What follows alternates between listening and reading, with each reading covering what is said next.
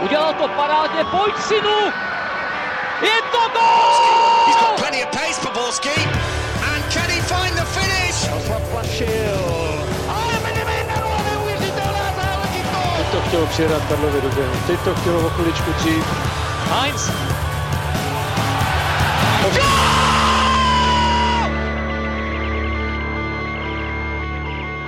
Dobrý den, je půlka prosince, což znamená jediné, kola České ligy se točí dál, no a ani Football Focus podcast nemůže odpočívat, takže vítejte u dalšího dílu, u jeho sledování i poslechu. Tentokrát se podíváme na pozici Adriana Guli v Plzni, zhodnotíme taky výkony českých týmů v základní skupině Evropské ligy a taky si rozebereme návrat Karla Jarolíma do Mladé Boleslavy. A na to všechno a mnohé další je tu s námi opět po čase Radek Špriňar z Deníku Sport. Ahoj Radku. Ahoj všem. Nemůže chybět Karel Herring z magazínu Football Club. Ahoj Karle. Ahoj. No a doufejme, že vyspaný, čerstvý, odpočatý je Pavel Jahoda z webu Sport.cz. O tom by se dalo čile diskutovat, ale ahoj samozřejmě. A od mikrofonu a od kamery zdraví Ondřej Nováček. A začneme v Plzni, respektive u Adriana Guli, o kterém se spekuluje stále intenzivněji a intenzivněji, že by mohl trenérskou lavičku ve Viktorii opustit. Tak Radku hned z hurta na to, jak to Adrianem Gulou. Má to hodně nahnuté?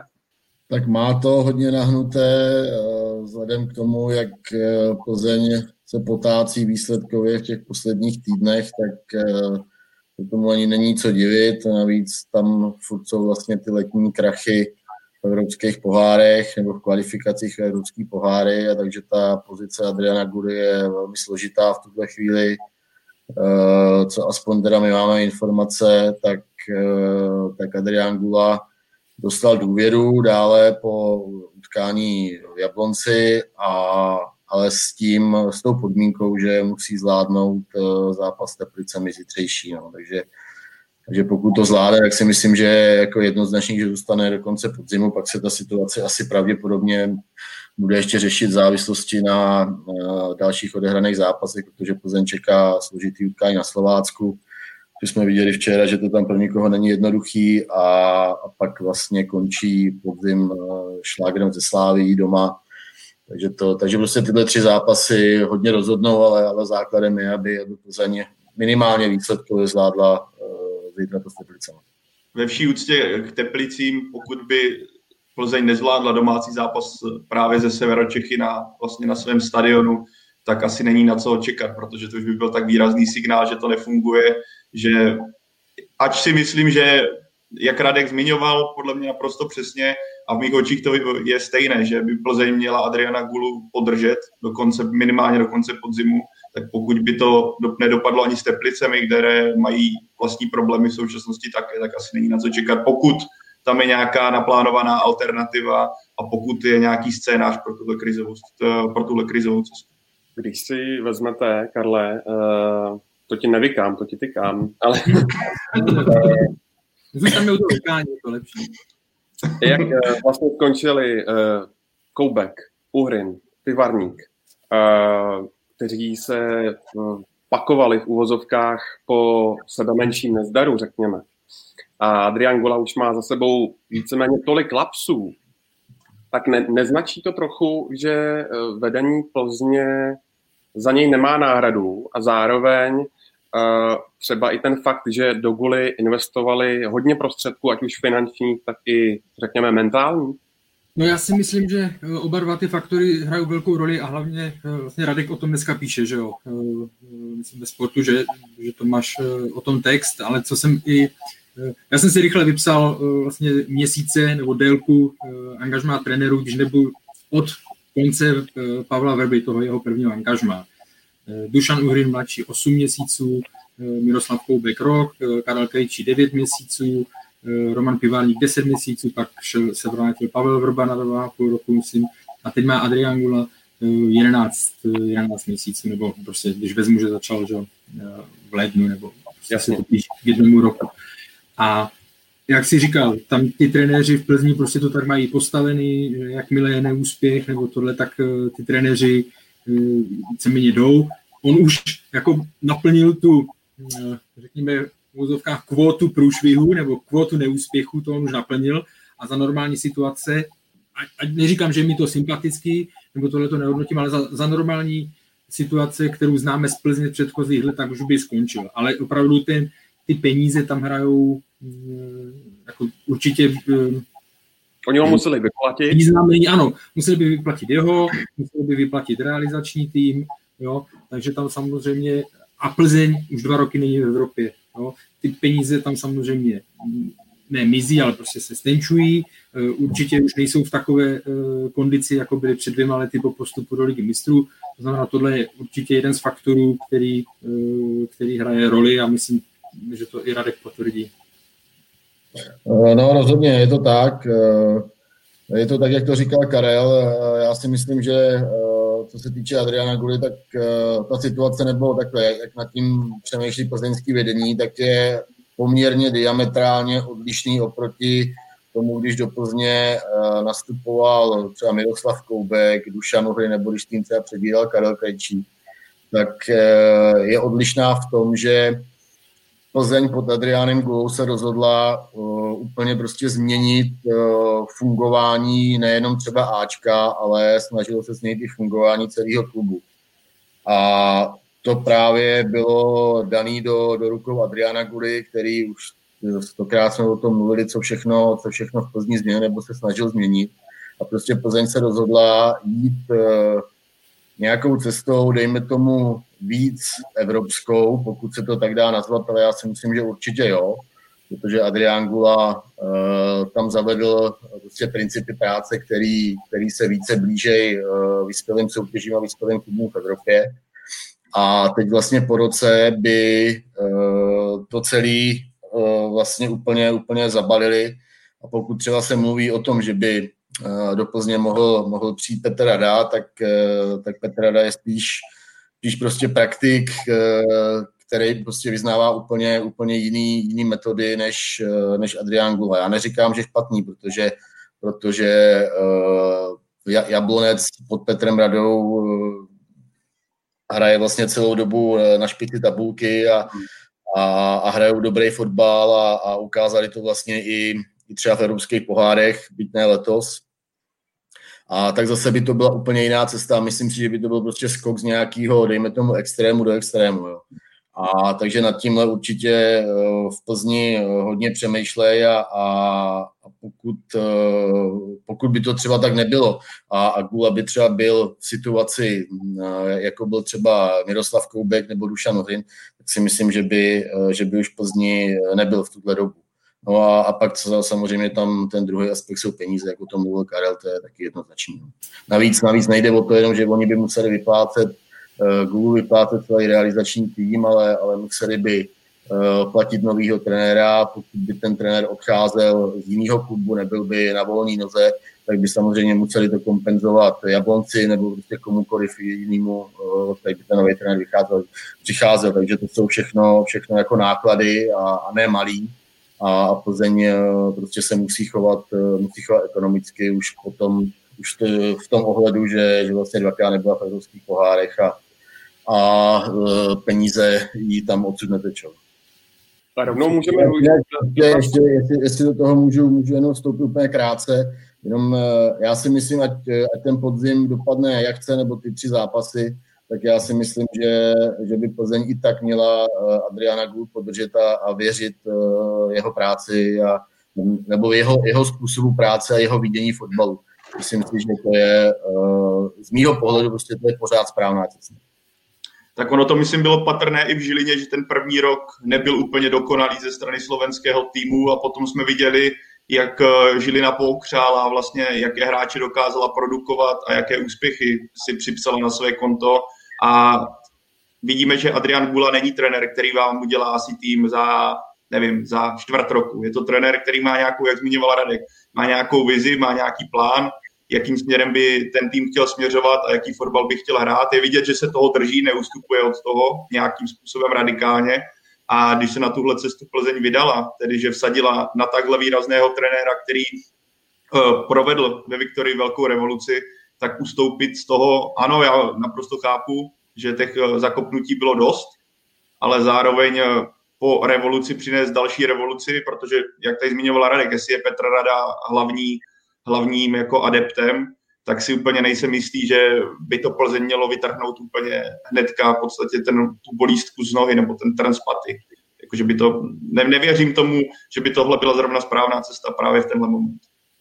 Já si myslím, že v Plzni si musí říct, jako jakým způsobem chtějí pracovat v horizontu ne téhle sezony, ale dalších dvou, eh, tří let nebo tohle, protože oni jsou, oni jsou vlastně zamotáni v takovým eh, zaciklení takovým Oni, už jsme se o tom několikrát bavili, oni nemůžou udělat věc, jako že si začnou přebudovávat kádr s tím, to, co ty si zmínil, že v Žilině on vlastně neměl na to nějaký čas, že jo, nebo tam nepřišel a nebyly ty výsledky hned, jo. A oni nemají čas na to, aby přebudovávali i s velkým rizikem, že se prostě do, e, nedostanou do pohárové Evropy, respektive do kvalifikace pohárů, jo, protože na těch penězích jsou závislé. A vidíme, takže oni vlastně potřebují ty výsledky pořád mít, potřebují je hned a, a když to nejde, tak prostě nejjednodušší řešení z jejich pohledu je, je změna trenéra. Jo. A tam si myslím, že to pořád naráží na dokola, protože oni nemají peníze, e, nějakého majitele a Sparta, který, jo, Daniel Přetínský, který tohle není úspěšná v, v evropských pohárech, jako je Slávia, jo, a tam se to prostě teďka bude motat a oni si musí říct, jestli se vydají cestou, že uh, pořád budou sázet na ty peníze z Evropy, anebo jestli třeba budou chtít mít větší poměr a budou chtít hrát takový fotbal a při, uh, angažovat takové hráče, u kterých je potenciál, že je pak můžou za 2 miliony, za 3 miliony eur prodat dál, tak, jak to fungovalo třeba v jeho případě v Žilině, že tam opravdu dokázal zvednout cenu těch hráčů a, Žilina je potom prodávala. Eh, abychom se ještě vrátili k tomu diváckému dotazu, tak eh, to bude eh, Radku třeba na tebe. Jak to vypadá v kabině a v komunikaci vlastně mezi hráči a realizačním týmem?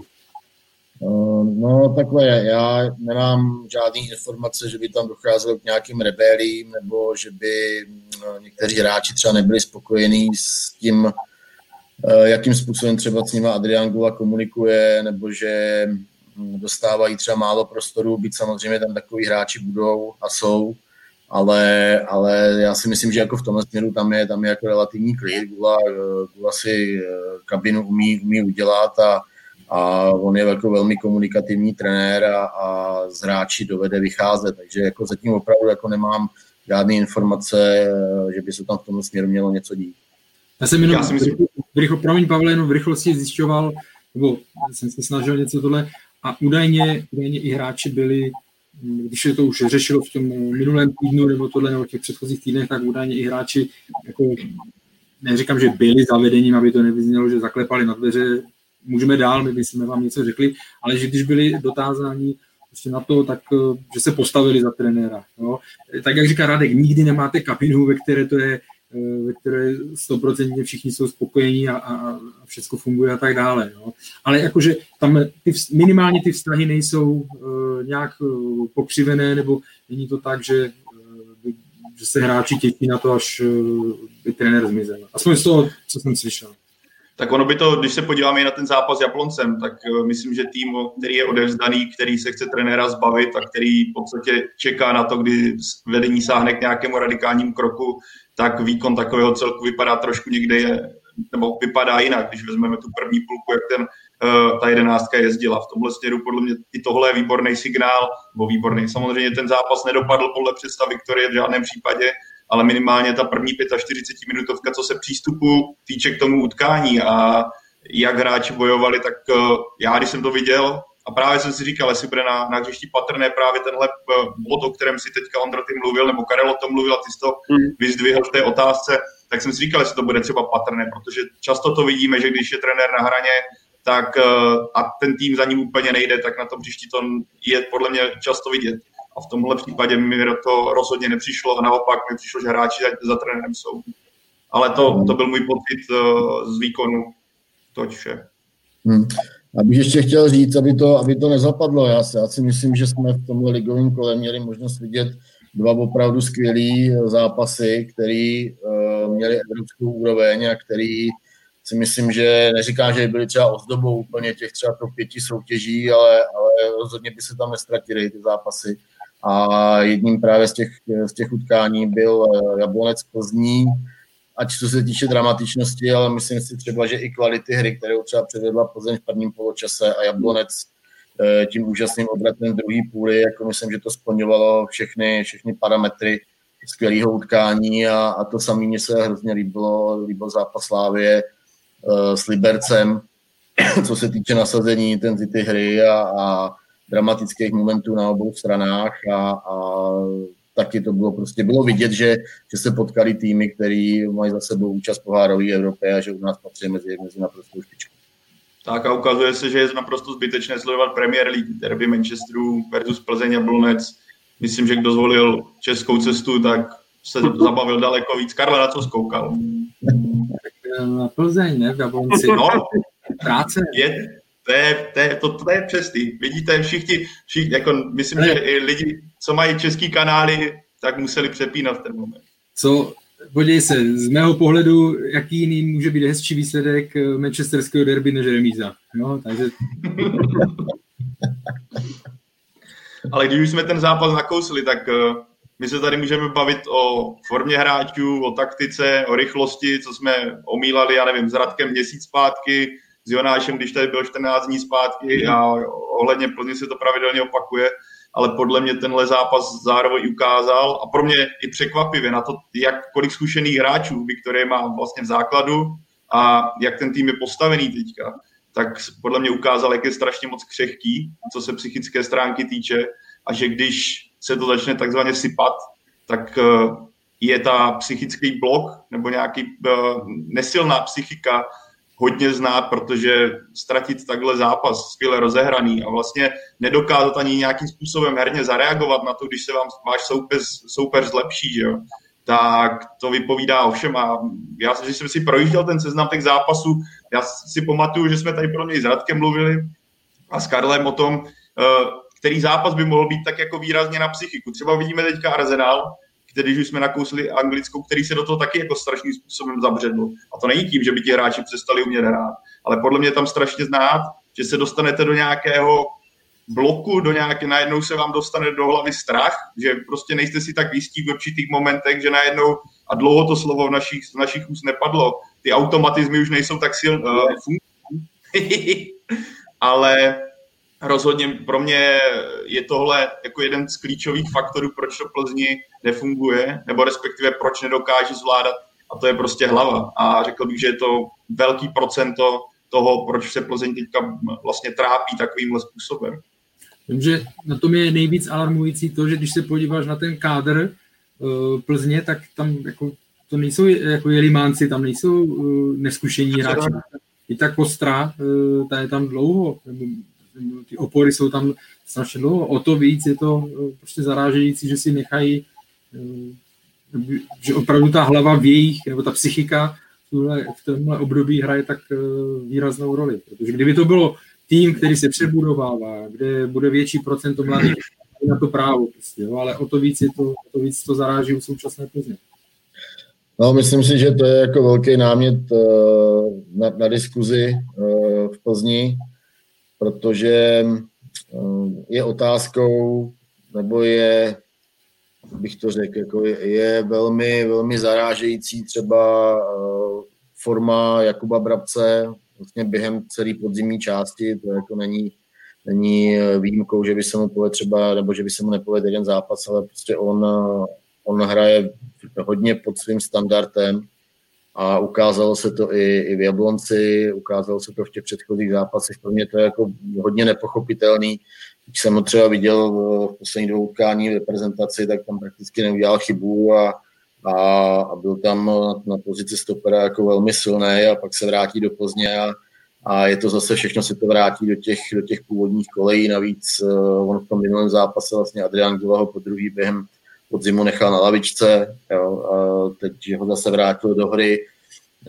Jakub Brabec neuhlídal, neuhlídal Martina Doležela vlastně při tom golu na 1-2 z mýho pohledu mohl i líp reagovat uh, při té rozhodující situaci, kdy zápas rozhodl Tomáš Ladra. Jo, takže těch věcí prostě tam je, tam je víc, navíc i v prvním poločase tam měl třeba dva takový, takový prostě výstupy, Eh, kdy se před něj, eh, nebo kdy okolo, okolo něj se prohnal, eh, prohnal bránce, útočník. A, a zase prostě mohl nastat, nastat problém pro Viktorii, takže prostě Jakub Brabec je opravdu jako mimo, mimo formu a, a je otázkou třeba, jestli vůbec jako s ním dál po, počítat, jestli na, na té pozici stopera nebo vůbec jako obecně těch, těch středových hráčů by, nebo středových obránců by Plzeň neměla mít tam jiný hráče, Eh, osobně mám třeba i výhrady k Lukáši Hejdovi. Eh, není to prostě eh, hráč se stabilní výkonností momentálně. Musí se podle mě z mýho pohledu se určitě musí řešit pozice Glomara, protože Aleš Ruška, byť Viktorii v těch minulých sezónách pomohl, tak, tak teď to tak není a, a taky to je dlouhodobý jev. Jo? Není, to, není to otázka jednoho, dvou zápasů. Eh, takže prostě těch, eh, těch věcí tam je víc a myslím, že, myslím, že Plzeň by se hodně měla zaměřit na to složení, složení defenzivní čtyřky a snažit se to nějakým způsobem překopat nebo dokoupit hráče, který by připadali eh, třeba, pokud by tam Adrian Gola zůstal, tak, tak v úvahu a, a myslím, že to, myslím, že i prostě k řešení je, je pozice pravýho krajního obránce. Radim Řezník je taky, když nastoupí, tak, tak taky je z formy a, a, a myslím si, že, že Milan Havel zatím taky nesplňuje rozhodně ty, ty předpoklady, s kterými uh, do Plzně přicházel. Ty jsi vlastně Radku vyjmenoval celou defenzivu, kdyby nezvěděl, ještě se dal i zmínit podle mě v tom zápase s Jabloncem klidně David Limberský, který podle mě taky nepředvedl svůj standard. A ty jsi to, Karle, zmínil... No, já, já řeknu k té obraně, jasný, ale, jasný. ale no. Jenom ty zmínil, jak je pro tebe vlastně překvapivý, že takhle zkušení, nebo vlastně je paradoxní, jak tak zkušený tým dokáže být takhle citlivý, co se psychické stránky týče, a že je to zarážející. A podle mě tady tohle, co zmínil Radek, že uh, právě takhle zkušení hráči, na kterých by to mělo stát, v čele jako s defenzivou, v čele stopery, uh, vám nedokáží zahrát jako 100% výkon, nebo respektive ani nějaký 90%. A vy, když se vám začne ten zápas sypat a nejste na tom psychicky dobře, prostě víte, že ty předchozí zápasy nevyšly, potřebujete se nutně chytnout, najednou souper se chyt, najednou prostě hraje lépe a vy potřebujete podle mě v tenhle moment, aby tam byli hráči, kteří vás strhnou, který v ten moment nebo v ten, tu danou krizov, krizovou chvíli dokáží tu jedenáctku, ten celek nějakým způsobem nabudit, hele, prostě pojďme dál, pojď, a i výkonem, že očekáváte, že tady tyhle klíčoví jako kosterní hráči to nějakým způsobem urvou a s tím se dokáží svést ti, kteří třeba se takhle necítí. A když právě, jak zmiňoval Radek, tady tahle jako defenzivní jako čtyřka v čele s brankářem vás nepodrží, a, tak potom podle mě to na té hlavě znát strašně silně a strašně špatně se s tím bude pracovat, když právě nemáte někoho, od koho se můžete odrazit v tom daném zápase. A mě teda upřímně nepřišel, kdyby tam byl někdo, a to už je podle mě i z písnička předchozích zápasů, někdo, kdo v tu, krizi, v tu ten problémový moment, kdy si to začne trochu sypat, že by ten tým najednou strhl sebou, že by najednou mm. tako vzal na sebe, já to řeknu blbě, jo, je to takové jako spíš hokejovou terminologií, ale že by třeba i někoho jako přebrousil nebo se pohádal s rozhodčím, prostě dal takový ten impuls tomu týmu, ale prostě takhle ne, pojďme dál. Spíš mi to přijde jako, jako až často takový jako šedý, když se to, když to přestane fungovat tak, jak to fungovalo v té první půlce. To je jako ideální v té ideální první půlce nebyl problém, ale jakmile to začalo nevypadat úplně idea, dobře, tak tam nikdo takový nebyl, kdo by to měl na sebe. No a tím se vlastně dostáváme k tomu složení toho kádru a k tomu, jestli to jsou prostě třeba typy, eh, se kterými nejraději pracuje Adrian Gula. Radek zmínil tu obranu čtyřku a než začal rozebírat jednotlivé hráči, tak úplně přesně mě to napadlo, z toho, co jsem chtěl říct, já souhlasím se vším, co on říkal, co se týká výkonnosti, jo? ale pak máme ještě něco, co vlastně můžeme říct jako nějaký uh, dojem z toho týmu směrem na venek, jakou, jakou řečí on mluví směrem na venek. Radek zmínil zápas Slávy a Liberec, intenzita obrovská, zvyklý na to se evropských pohárů a tak dále. A mě jestli, a vlastně slovo intenzita, my jsme ho nezmiňovali, ale bylo to stejný vlastně ten obrovský rozdíl mezi Spartou a Slávy v derby, jsme hodně mluvili o rychlosti a tak dále, že jo, o dynamice, ale intenzita. Jo? To je prostě pro mě jedno z nejdůležitějších jako slov nebo vlastností teďka v současné fotbale. A když já se podívám na Plzeň, a právě jsem si to začal přeříkávat v hlavě od té obrané čtyřky. Jako jednak na mě Plzeň nepůsobí dojmem, že by hrála opravdu jako, že z těch hrát, takový to opravdu ta intenzita toho hladu jít zatím. Jo? No je to takové prostě stagnující, je to takové šedé, jo? nebo jak to nazvat. A když si vezmete tu obranu čtyřku, vy potřebujete mít i v týmu opravdu jako hladové hráče, který, já vím, že to je kliše, jo? ale vy potřebujete mít tam hráče, kromě zkušených, tak i ty, kteří jsou v té fázi kariéry, kdy, kdy jdou nahoru, chcou jít nahoru, chcou jít ven a tak dále. A teď se podívejme na tu obranou čtyřku, o které mluvíme Radek. Z David Limberský, všecka čest, že se udržuje a tak dále, ale tam už prostě to už logicky tam není. Jo? Jakub Brabec, Lukáš Hejda, jako já tam nevidím, necítím z nich nějaký nárůst nebo uh, naopak, jo? nebo že byste z nich cítili nějakou uh, prostě energii. Pravá strana, spolehliví hráči, dobrý hráči, ale jako jedou svůj průměr, nic, nic víc. Když se podíváme do zálohy, Pavel Bucha, ano, to je jedna, jedna z výjimek. Eh, Lukáš Kalva Radek zmiňoval před vysíláním, že teďka taky nemá formu po té, co si prodělal nemoc. Jsou tam křídla šikovná, no, které mají potenciál ještě se třeba nějakým hlavně teda Balua zlepšovat. Ale prostě, když se podíváte, zde je Ondrášek a tak dále, a když už se na to podíváte do toho celku, tak vám tam chybí, eh, tak vám tam chybí ten prvek eh, eh, toho Davida Zimy, toho Abdallah Simi a tady těch mladších hráčů, kteří prostě jsou na vzestupu, chcou jít nahoru a donesou tam takovou tu, takovou tu živočišnost nebo takovou tu energii. A to mi fakt úplně strašně chybí teďka. Nebo mm-hmm. strašně, eh, postrádám to tam. Eh, já si myslím, že tohle třeba má v sobě ta, eh, ta středová trojka, ale, ale pouze ve chvíli, kdy ten zápas se dobře vyvíjí a, a, a jim třeba speciálně se daří, jo? což třeba bylo vidět v tom prvním poločase v Jablonci. Ale jakmile, jakmile ten zápas nejde úplně tím směrem, který, eh, kterou Plzeň chce, a tak, nás, tak mně přijde, že poslední dobou, tak eh, na těch středových hráčích se to prostě hrozně projevuje. Úplně jako vypadávají z role a, a, a ten tým to hrozně poznamenává. A ty správně třeba nakousnu, nakousnu ty středy, nebo ty krajní hráče.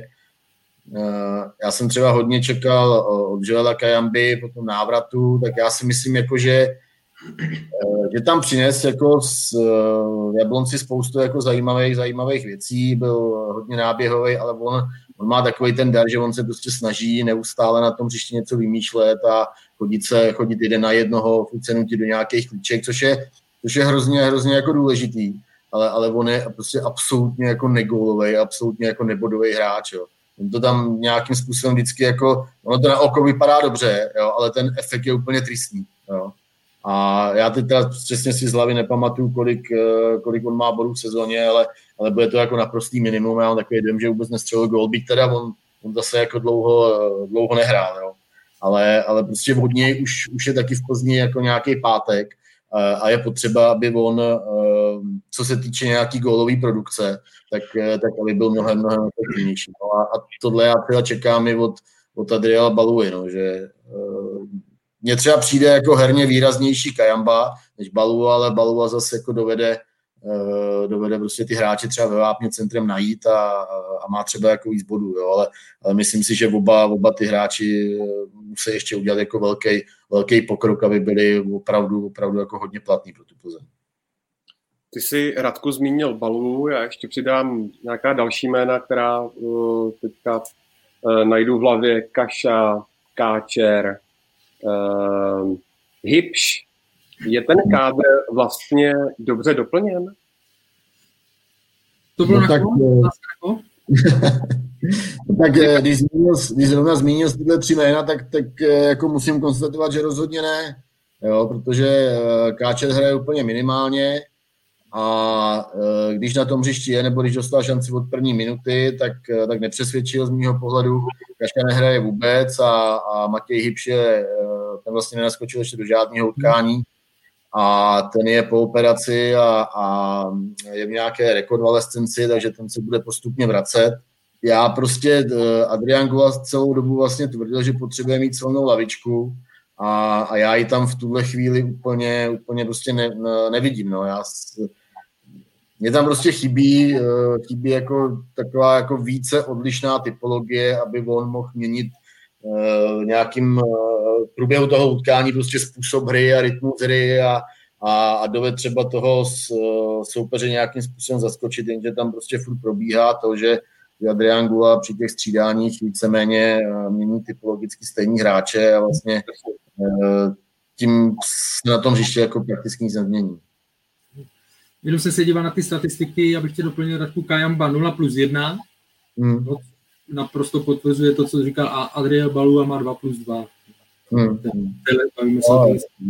Ale jako, a to je jeden z ty přestupy, nebo to doplňování kádru je jeden z uh, dalších jako důvodů, proč uh, Plzeň začíná v tuhle chvíli uh, klesat, ať už to vezmeme z pohledu neúčastí v Evropě, a proč i v Lize se jí takhle nedaří. Když se podíváme, nebo takhle, je jasný, že Plzeň nemůže teďka uh, si sáhnout, nebo jenom výjimečně na ty nejlepší hráče z České ligy. Zatímco před pěti lety, před sedmi lety jí konkurovala jenom, konkurovala jenom Sparta, teď je jasný, že uh, nejsilnější pes je Slavia a, Sparta. Jo? A Plzeň vlastně pak musí a teď je otázka, jestli nenastalo období, jestli nenastala doba, kdyby se měla zaměřit Plzeň na jinou strategii, na vyhledávání, posilování jiných typů hráčů, protože to, co jste, ty jména, co jste zmiňovali, tak dva z nich jsou vlastně hráči, kteří přišli z Žiliny, že jo, protože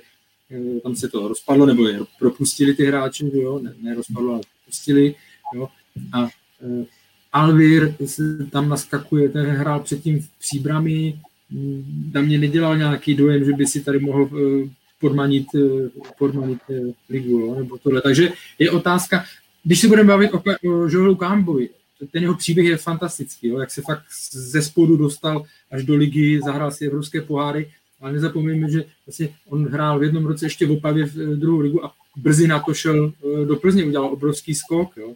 Takže a, teď se, a my tu Plzeň vnímáme pořád z pohledu, že by měla hrát pravidelně evropské poháry. A samozřejmě ta kvalita vám pak ale někde při se ten rozdíl musí projevit, pokud nedoplňujete úplně, úplně nejlepšími hráči. Jo. Takže jako podle mě si musí v Plzni říct opravdu, jakou cestou jít v těch nejbližších dvou, třech letech, nebo jakým, eh, jakým směrem se vydat a podle toho i se zařizovat eh, v těch přestupech. Ale tam už zase to všechno obaluje to, co se bavíme, je otázka financí.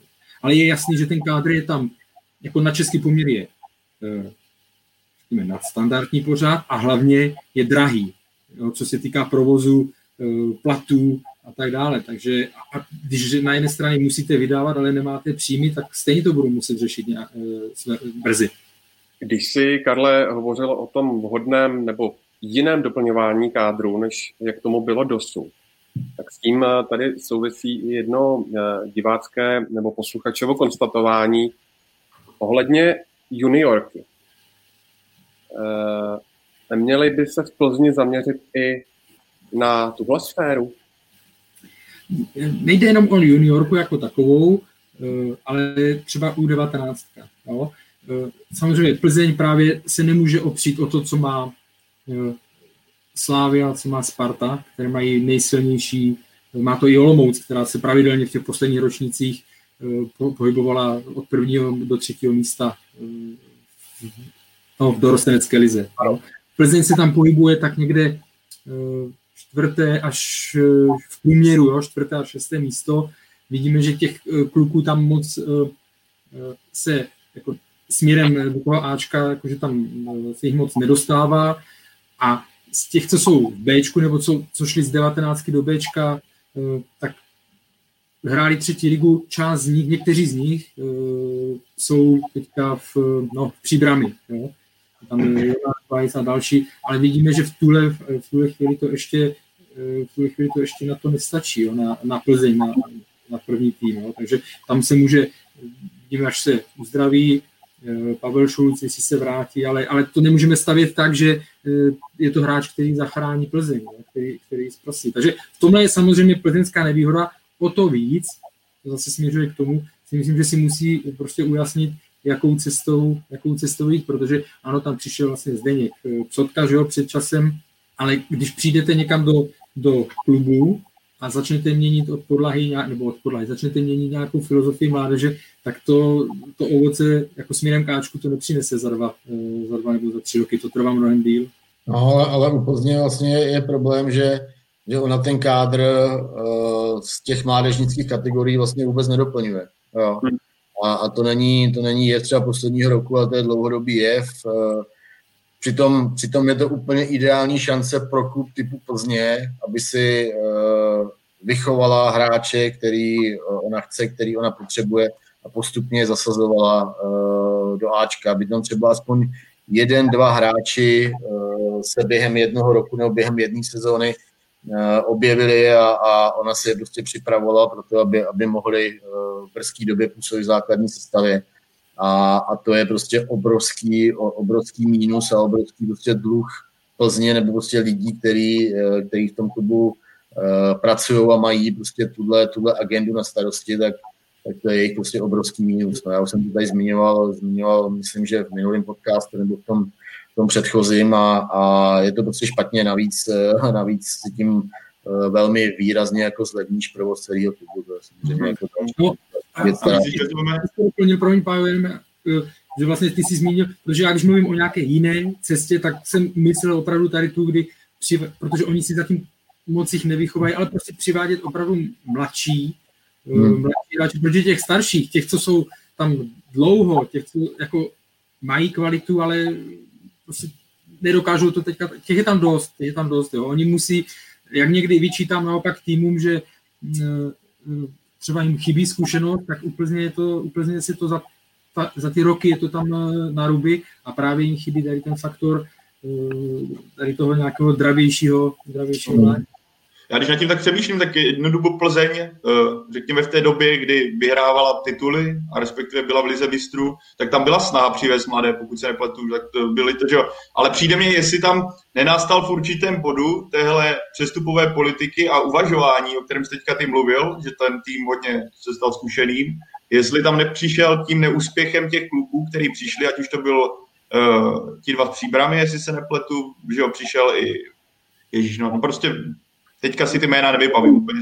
Například nebo kterou éru myslíš? Tak, Sukán, že jo, přišel, ještě někdo přišel takhle mladý. Wagner tam pak přišel a ještě, s Janem Suchanem tam přišel ještě.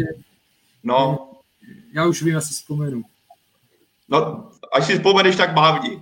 Eh, faktem je, že vlastně z, tohohle, z téhle generace, která, eh, nebo v téhle oblasti, kdy si Plzeň snažila koupit takhle mladý hráče, se vlastně nikdo nepovedl. Že? Nikdy nikdo se úplně do té sestavy ideálně neetabloval. A to je možná otázka, jak budeš třeba vidět i ty Radku. Jestli i právě tím, že byl tady pokus těch mladých hráčů, kteří měli asi, nebo byla vize, aby se do té sestavy dostali, ale nestalo se tak, jestli se tam nevytvořil v uvažování jako budoucích nákupů nějaký určitý blok v tom směru, hele, tahle cesta není pro nás, protože ty kluci prostě nedokážou předvést to, co od nich čekáme. Navíc teďka je tam samozřejmě faktor Slávě, která je mnohem silnější v tomhle směru, když se objeví někdo mladý, který by měl okamžitě sílu do, toho, do té jedenáctky zasáhnout, tak na to už nejsou finance.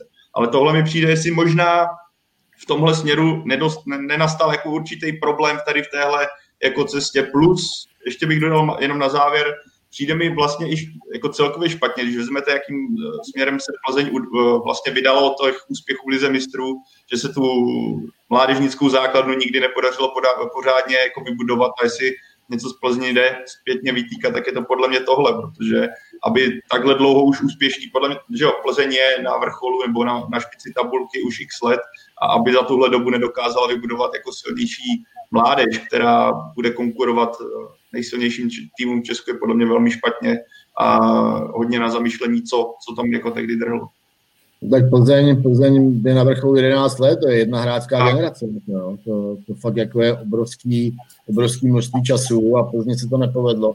Ale přeci jako o tom to je, jako snažit se dostat do, do týmu mladý hráče a je jako naprosto, naprosto logický, že se ti všechno nepovede. Prostě to není možné, jako když, když se chceš vydat touhle cestou a nikdo přeci nechce po Plzni, aby, aby ona zabudovávala pět, šest, sedm jako mladých hráčů, ale, ale prostě tam chybí, chybí úplně, aby zabudovala svoje vlastní odchovance, aby měla perfektně, precizně nastavenou práci ve vlastní akademii a tohle se Plzni prostě vůbec absolutně nedaří.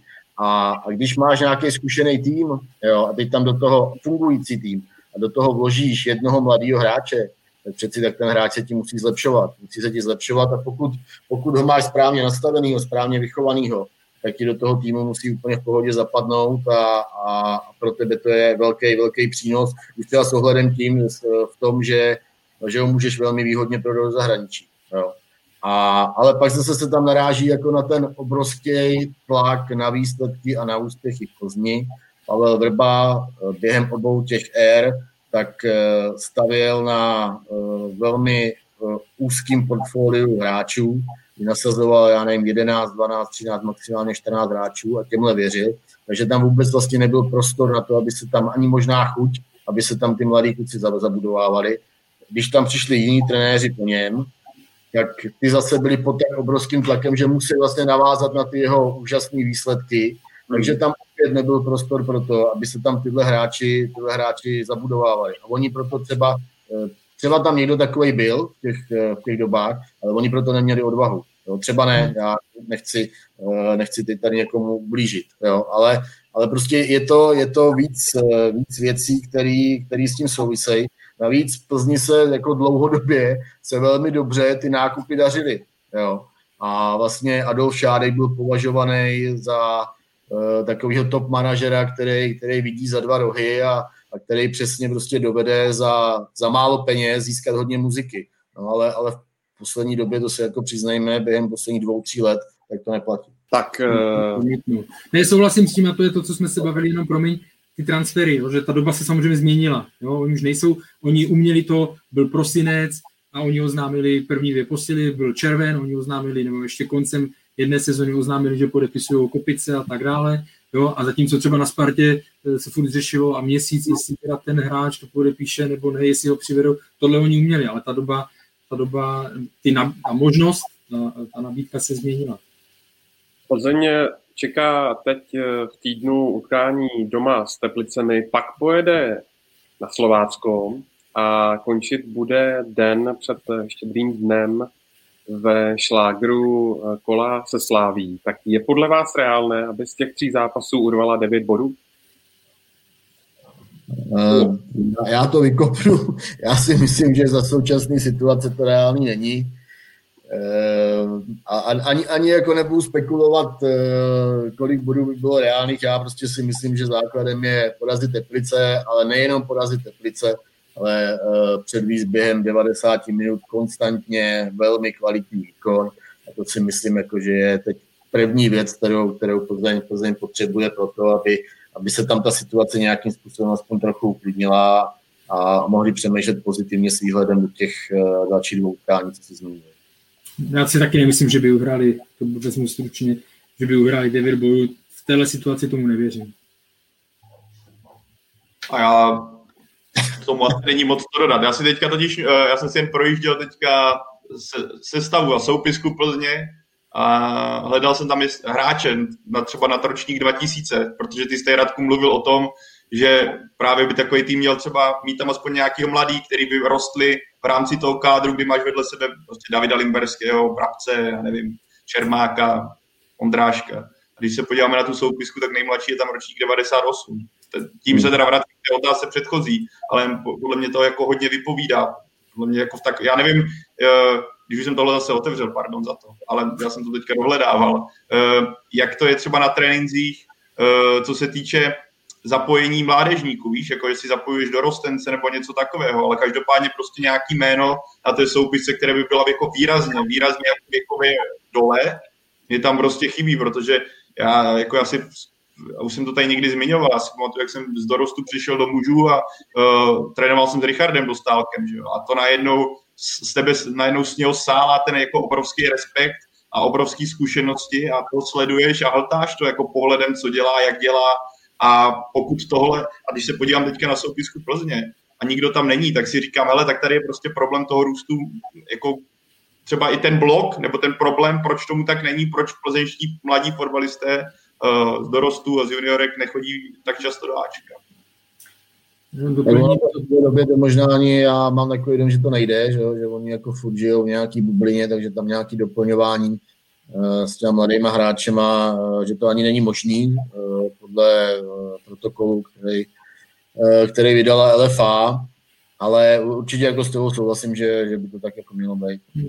A tak Slavia tam třeba má, že, ty mladý kluky, eh, ty tam je zahrnuli, nebo tohle. Jenom, eh, to jméno je Lukáš Stratil, tohle, to, o kterém si mluvil, Jan, Jan Suchán a Lukáš Stratil, ti přišli v létě 2000,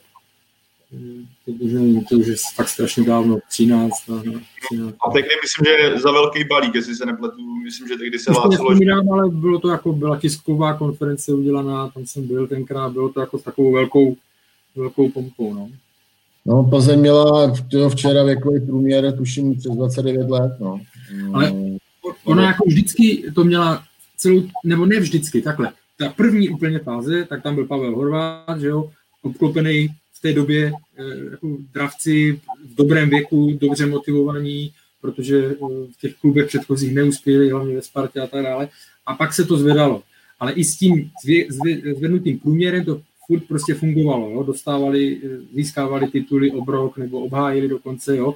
ale jako jinak, když si vezmeme, a řešilo se to často, Viktoria Plzeň vyhrávala tituly se zkušeným týmem. To není špatně, to je v pořádku. Manchester City, když se podíváte, tak ten taky nevyhrává tituly s věkovým průměrem 23, nebo nevyhrával jo?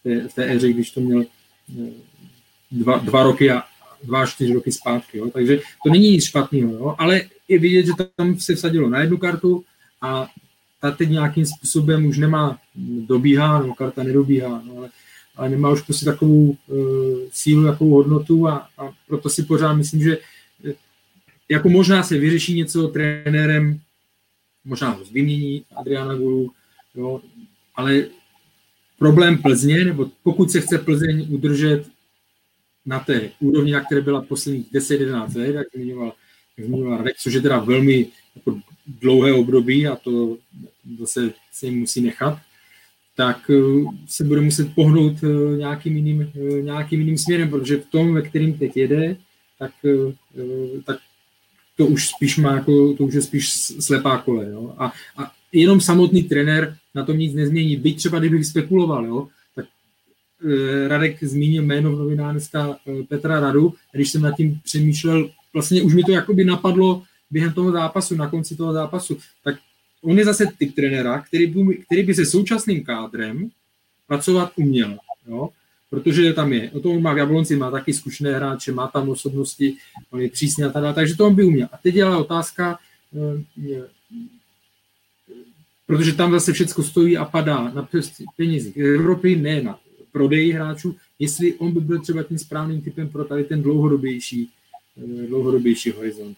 A myslíš, právě, teďka mě právě že to, co popsal, je vlastně takový, že Petr Rada by byl strojvůdce pro tu kolej, která je teďka nastavená, ale s tím, že by ten vlak za nějaký čas a ne moc jako dlouhý dojel v podstatě na konečnou, kdyby ten jako následoval extrémní propad, protože jestli jsme se teďka tady bavili o tom, že Plzeň by potřebovala nějakým způsobem oživit a nějakým způsobem pozměnit ten kádr, tak ano, Petr Rada po, po, s Jabloncem dosáhl velkých úspěchů a drží si to, tu laťku hodně vysoko, ale zároveň já si osobně a si nemyslím, že je to úplně trenér na ten velký o jako řekněme nějakou revoluci, nebo tomhle to je asi silný slovo, ale nějakou tu uh, obměnu směrem třeba k mládí. Je to spíš jako ten strojvedoucí té koleje, která by vytěžila z tohoto kádru maximum, ale s tím, že by možná potom narazila a přišel by velký problém pro Viktorii, která nevím, jestli tímhle směrem se chce ubírat. No, no já za aby jsme, aby jsme úplně jako Petra Radu eh, nehodnotili tímhle způsobem, za prvý jsou tam úplně jednoznačně jako skvělý výsledky s Jabloncem. Potom, jak, jak se mu tam ten kádr jako mění vlastně rok co rok, možná půl rok, půl rok co půl rok, tak je úplně neuvěřitelný, jakým způsobem on prostě furt drží Jablonec mezi trojkou, čtyřkou a, a navíc to, to nejsou náhodné výsledky, ale on opravdu hraje s tím Jabloncem fakt jako pohledný fotbal. A A navíc jako u něj se vžilo možná trochu, že, že hodně sází jako na zkušený hráče a tak. Možná to je hodně ovlivněný tím, jak dlouho v sestavě drží Tomáše Hybšmana a jaký s ním má nadstandardní vztahy. Ale, ale třeba v Jablonci hraje momentálně Kuba Martinec, momentálně uh, on dal vlastně výraznou šanci uh, Lukáši Chodíkovi. Jo, takže on jako, já si myslím, že to není tak, že on by s mladejma neuměl pracovat a nechtěl jim dát, nechtěl jim dát šanci. Pokud já si myslím, že Petr Rada má prostě nastavený, takže pokud jako ten mladý na to má kvalitu, tak toho tam jednoznačně, jednoznačně strčí. Tom, jako toho bych se nebál. Já jsem to ani takhle nemyslel, právě proto jsem říkal, že typově by se mi do současného kádru hodil. A jednak, jak jsi zmiňoval, on ty výsledky teď má, on, ta jeho renomé určitě šlo v posledních letech eh, zaslouženě nahoru, protože v těch podmínkách, v jakých pracuje, eh, to znamená eh, každý půl rok změna nebo každý rok velká změna a drží furt ten jablonec nahoru, to je v pořádku. Mně spíš šlo o to, jestli ano, s tím současným by si myslím, že by ho probral, nebo že by opravdu výsledku vyšli nahoru, ale jde o, to, o tu Plzeň, jestli, ale ani on by nedokázal z většiny těch hráčů, nebo možná ten Pavel Bucha, nebo tohle, jako z nich udělat tržní hodnotu, aby získali ty peníze, aby, protože Plzeň prostě potřebuje buď prodávat, nebo hrát Evropu.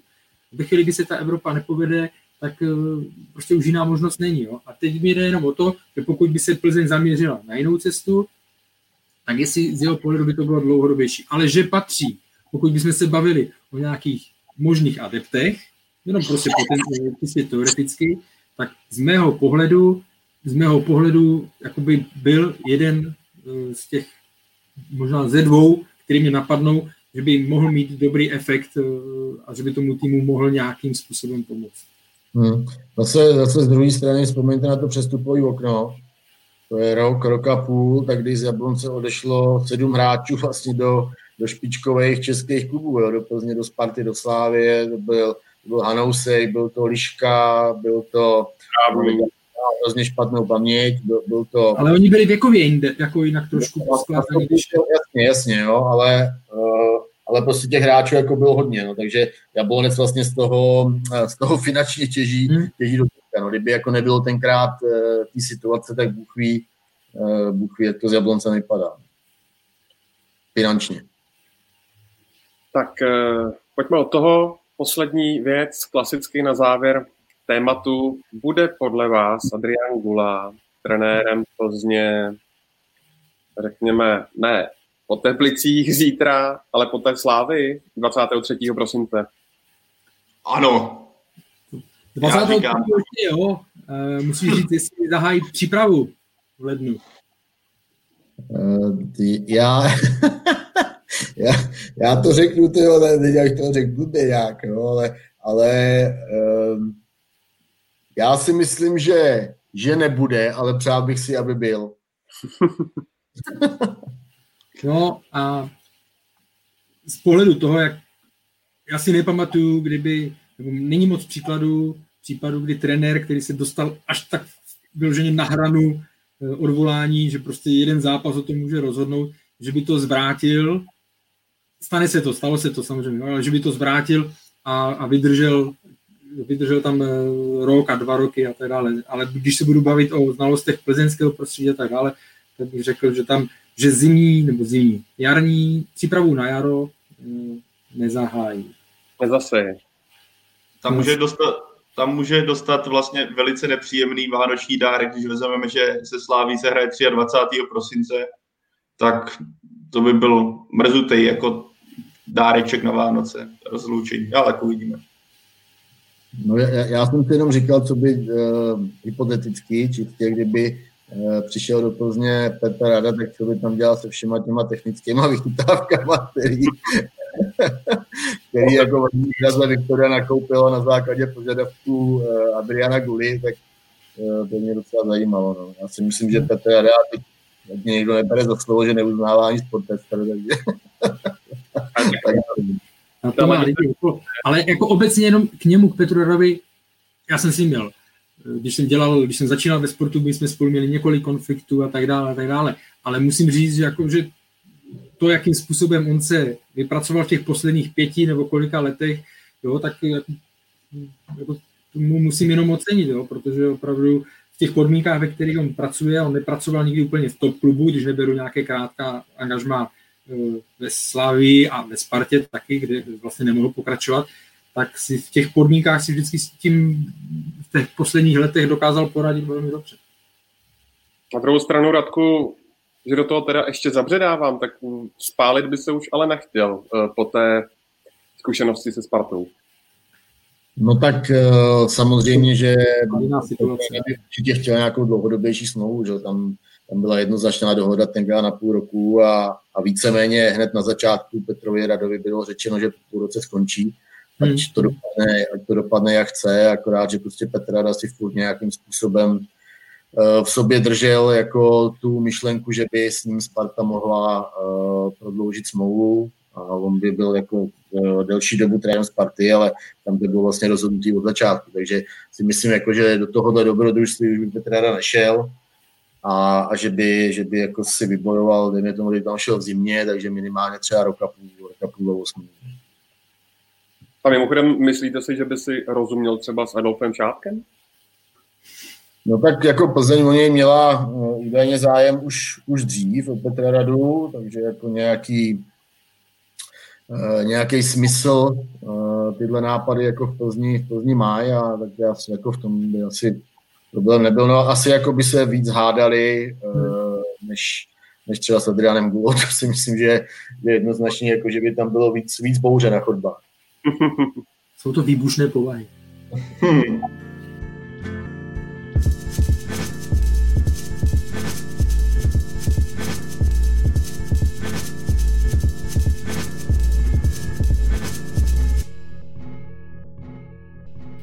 Tak jo, tak eh, pojďme na eh, evropská kolbiště, protože se eh, dohrály základní skupiny Evropské ligy. My jsme v těch základních skupinách jako Česká republika měli tři týmy. Radku, pojď to vykopnout. Jak bys ty jejich výkony zhodnotil, zda pozitivně, negativně, nebo takový průměr. A co se týče toho jednoho postupivšího, tím je Slávě, která dnes dostane soupeře. Mimochodem na ten los se můžete dívat živě na ČT Sport od jedné hodiny. Tak eh, zda to je adekvátní? No, tak eh, já si myslím, že, eh, že Slávě po té první porážce v Berševě, tak neříkám, že byla odepisovaná, ale, ale už se jí moc nevěřilo a Myslím si, že tam se jednoznačně ukázalo, že způsob práce Jindřicha Trpišovského a jeho trenérského štábu tak je naprosto výjimečná a v základní skupině Evropské ligy, z těžké základní skupiny Evropské ligy postoupili, takže pro mě to je úplně super a moc ani neberu ten zápas, eh, zápas tomu Leverkusenu, to se prostě stane, navíc Leverkusen je teď hrozně, hrozně nahoře a, a hrajou fakt jako vynikající fotbal a mají tam jako skvělý hráče. Myslím si, že pro Slávy naopak to je ještě Eh, velmi dobře, že, že dostali takovouhle facku že aspoň budou vědět, eh, na čem mají dále pracovat. Myslím si, že tu skupinu svoji velmi dobře zvládl Liberec, že možná ani nikdo nečekal, že by, eh, že by měli sedm bodů. Opět jako je potřeba tam ocenit mm, práci Pavla Hovtycha, protože Liberec jako se z mýho pohledu, byť já jsem teda těch zápasů tolik neviděl, protože se to většinou kolidovalo se Sláví, nebo ze Spartou, teď si to úplně nevybavu, tak, to, tak, eh, tak se ukázalo, že prostě ten, eh, ten tým dovede připravit na evropský pojetí hry a ukázalo se to z mýho pohledu i včera na Slávy, na vzdory, na vzdory výsledku. A, a Sparta, já jsem už to říkal před uh, začátkem základní skupiny a dostal jsem do toho trošku, trošku ochlamců od, od některých fanoušků, tak jsem říkal, že si myslím, že není ještě úplně připravená na, Eh, na Evropu a, myslím si, že se to v té skupině i ukázalo. Hmm. Já si myslím, že vlastně ty české týmy v mých očích nakonec, když vezmu ten první zápas, uh, jak tady i nastínil uh, Radek, pamatuju si, že jsme po něm mluvili a to jsem byl jako velice pesimistický a když se zatím za tou skupinou teďka můžu ohlédnout, tak podle mě české týmy vytěžili maximum, dokonce bych řekl víc než maximum, než jsem osobně čekal zejména, jak se zmínil z Liberec uh, a myslím, že i Sparta, protože když se podíváme na tu skupinu, tak to, že vlastně porazila dvakrát Celtic, je podle mě jako skvělý, skvělá vizitka, protože Lille a AC Milan za jeho stavu ať už co se zraní týče, formy týče i kvality, tak ty dva týmy byly trošku někde jinde a Sparta objektivně na ně prostě v téhle formě neměla.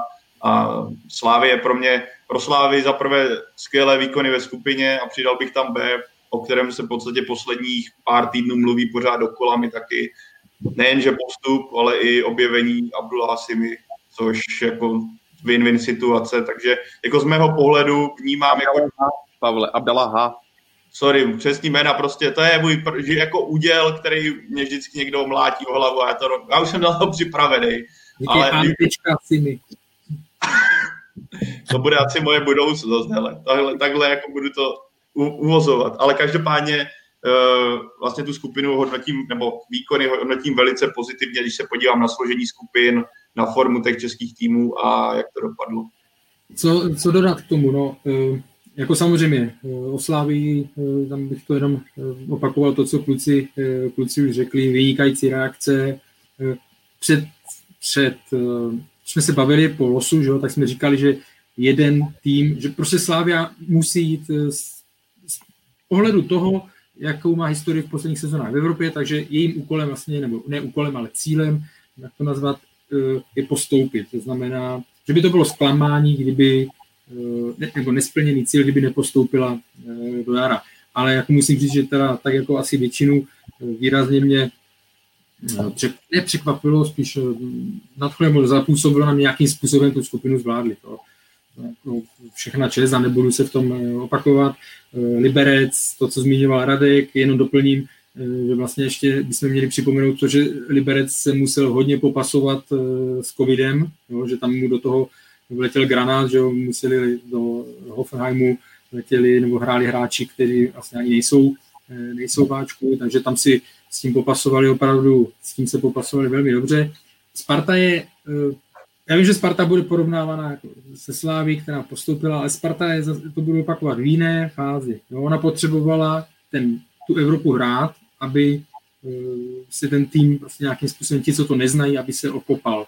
Bohužel pro ní zranění Adama Hloška a tak dále, uh, tam byl pro ní velká brzda, nebo to, jo, ale pro mě není jako Sparta velkým eh, nějakým zklamáním, že by to, že by to nezvládla. Šest bodů eh, udělala, tam opravdu v některých těch zápasech hlil.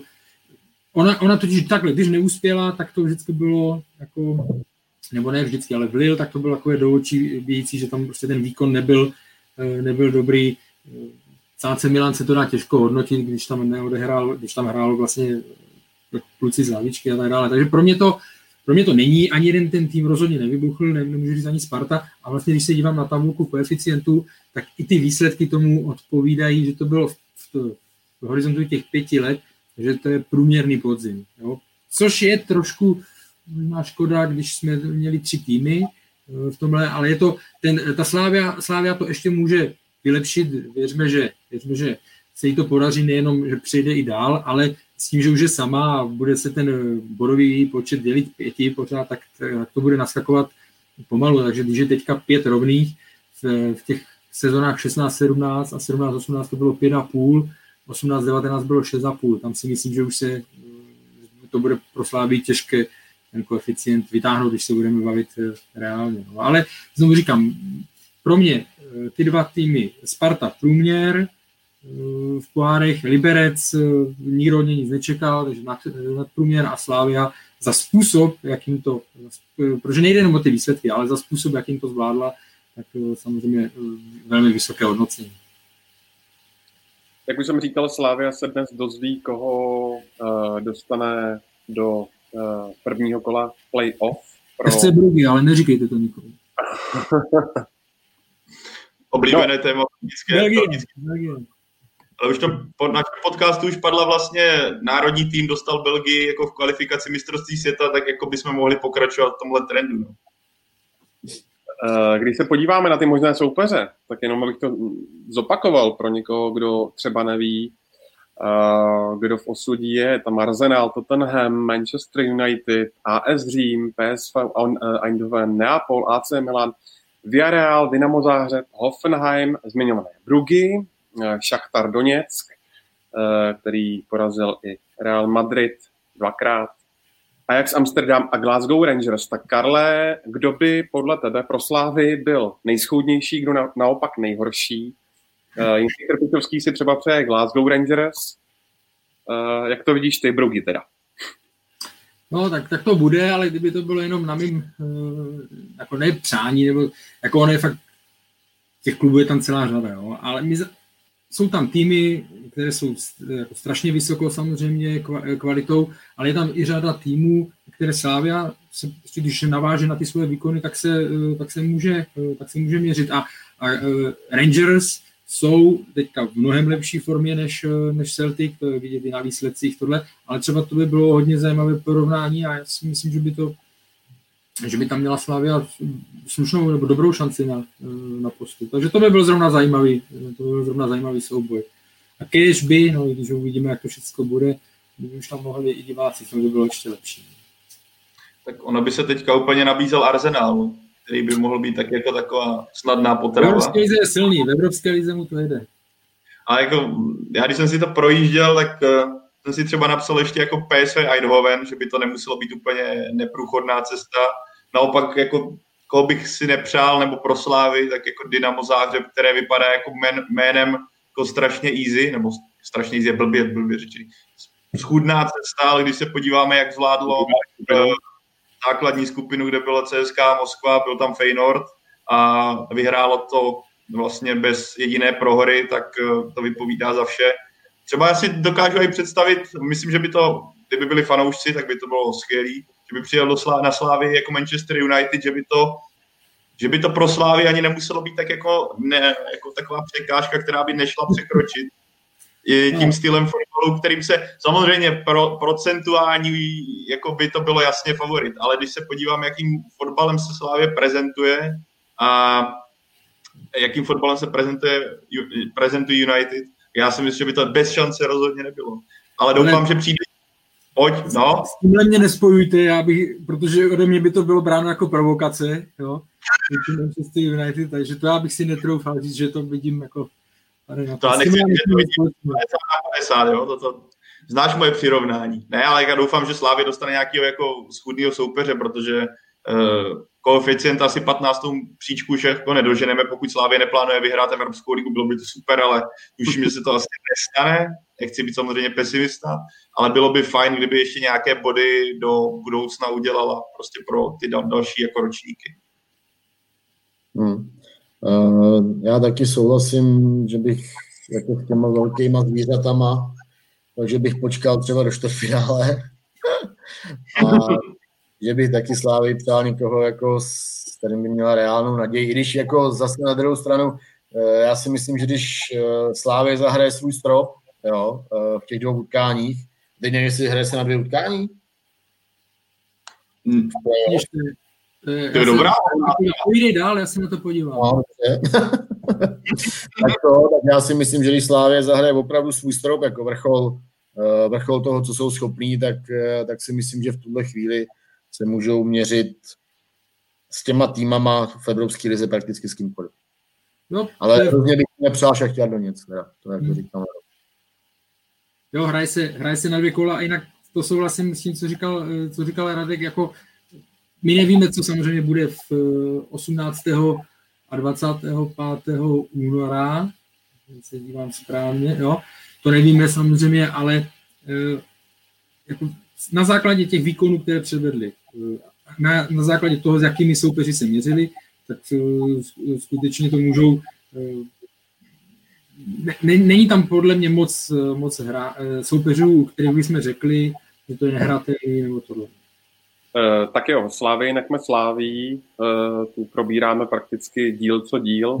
Podíváme se, nebo vrátíme se ještě ke Spartě za prvé, protože Sparta v tom posledním utkání v odvetě, domácí odvetě proti AC Milan, uh, vsadila na hodně omlazenou sestavu, kde ten věkový průměr kazil snad jenom uh, brankář Milan Heča. Uh, nebylo to, Pavle, trošku hazardování se jménem AC Sparta Praha? Já si nemyslím. Naopak eh, pro mě to bylo naprosto pochopitelné, když se podíváme na historii zranění letenských v téhle sezóně a nějak náročný program vidíme, že i AC Milan tam nepřijelo s nejsilnější sestavou a i v tom, jako když vezmu i v, z pohledu toho, že Bčko Sparty nehraje a trenér se chtěl třeba podívat, jak někteří hráči mladí dokáží obstát takhle těžkém utkání, tak za mě to byl správný krok. Ano, můžeme třeba zmínit i eh, Simu, který právě v Evropské lize vylítl. Ano, byl tam ten faktor B, že nastupoval do funkčního týmu, ale myslím, že i tenhle zápas, kdy tam nalítlo 11 hodně mladých kluků, nebo 10 mladých kluků a Heča, eh, tak ukázalo, že právě někteří z nich klidně můžou jako být budoucností Sparty, respektive Sparta na ně výhledově, nebo výhledově s nimi může počítat. Dostaneme se k tomu, ale řekl bych, že pár hráčů tam rozhodně zaujalo a nesklamalo a některých jsem byl velice příjemně překvapený a vlastně i díky tomu, že přežili ten úvodní tlak, se nakonec, řekl bych, i se jako nějakým způsobem adaptovali na toho soupeře a byl jsem vlastně rád, že trenér Kotal se nebál a pustil tam takovýhle výběr. Byla by asi otázka, kdyby nastoupila Sparta proti soupeři, který by byl třeba jen o trošku jako jménem silnější a říkalo by si to třeba o nějakou potenciální výhru pro koeficient z pohledu českého fotbalu, ale jako když vezmeme v potaz, že šlo o AC Milána, tak tam to byla skutečně malá, i kdyby tam nastoupil ten nejsilnější výběr. Za mě, jako, za mě správný krok. Jako jenom dodatek, když dáte trenérovi, který má e, na mískuvách e, body pro koeficient, anebo to, že si pošetří hráče do e, konkrétního období našlapaného, kdy hrajou co čtyři dny, tak samozřejmě je jasný, co zvolí, takže z mého hmm. pohledu jsem to neviděl žádný, žádný problém. Hmm. Já, já si myslím, že to, že Sparta jako dostala velmi, a, a tím myslím třeba Tomáše Rosického nebo Václava Kotela, tak si myslím, že dostali jako velmi zajímavé zprávy během toho působení i třeba podněty, během toho působení hmm. Sparty v krizi. Já mám takový dojem, že že Václav Kotal eh, tenkrát na Celticu tak vlastně poprvé dal Carlsona vedle Juliše, ne? Jestli si, jestli si jo, jo, jo. Takže to, to byl jako jeden pro mě velmi výrazný moment, kdy mu podle mě jako našel ideální pozici uh, na hřišti a pak se to vlastně i v dalších utkáních ukazovalo, že, že on tam je jako velmi platný pro Spartu. A pak si myslím, že velmi jako zajímavým a podmětným je řešení Eh, otázky Božka Dočkala, eh, na jaké zápasy je, je použitelný, využitelný. Jenom je, eh, přece jenom je 32 let a, a o těch o těch jeho mínusech v jeho hře, tak, tak jsme se taky bavili a tak si myslím, že pro Spartu to je zase jako další, další téma, ale myslím si, že tématem je třeba i Michal Trávník a, a, a tak dále. Ještě zmíním některá jména. Eh, v tom tkání proti AC Milan velmi zaujal a myslím, že obstál 17-letý eh, obránce Vitík. Eh, Filip Souček, který přišel z Opavy, se zatím na letné taky prezentuje velice dobře. V útoku nastoupil vedle Plavšiče Martin Minčev a ten naopak poměrně zaostává. Co si o to myslíte? Karle, chceš si to uchopit, jak to tak... Ty jsi, tak, ty jsi tam tak pomlaskával, tak jsem si říkal, že přemýšlíš. Já jsem marně čekal na zvonek od toho, od nějakého doručovatele. Ale já si to klidně vykopnu, jako by... Já to řeknu že já ještě pořád na něj nemám hm, jako názor, jo, tak to nějak zbytečně nerozplácávám. Pro mě prostě zatím mě zarazilo už to na začátku, když si ho, když si ho Sparta pořídila, že přišel eh, nepřipravený fyzicky, pak byly zase nějaké jiné problémy, pak tohle, teď eh, tak hraje, teď už hraje nahoře, ale vlastně on jako někdo říká, že je to útočník, já co jsem slyšel, nebo když přicházel, tak mi někdo říkal, že to je prostě křídlo, jako křídlo teď hrát nemůže. Je to pro mě taková, je to pro mě záhada zatím, ale jako fakt na to nemám nějaký uh, konkrétní názor. Eh, já úplně s Karlem souhlasím, pro mě to je zatím taky záhada a, a nechtěl bych jako um, nějakým způsobem dehonestovat a, a říkat, že ve Spartě nemá co dělat.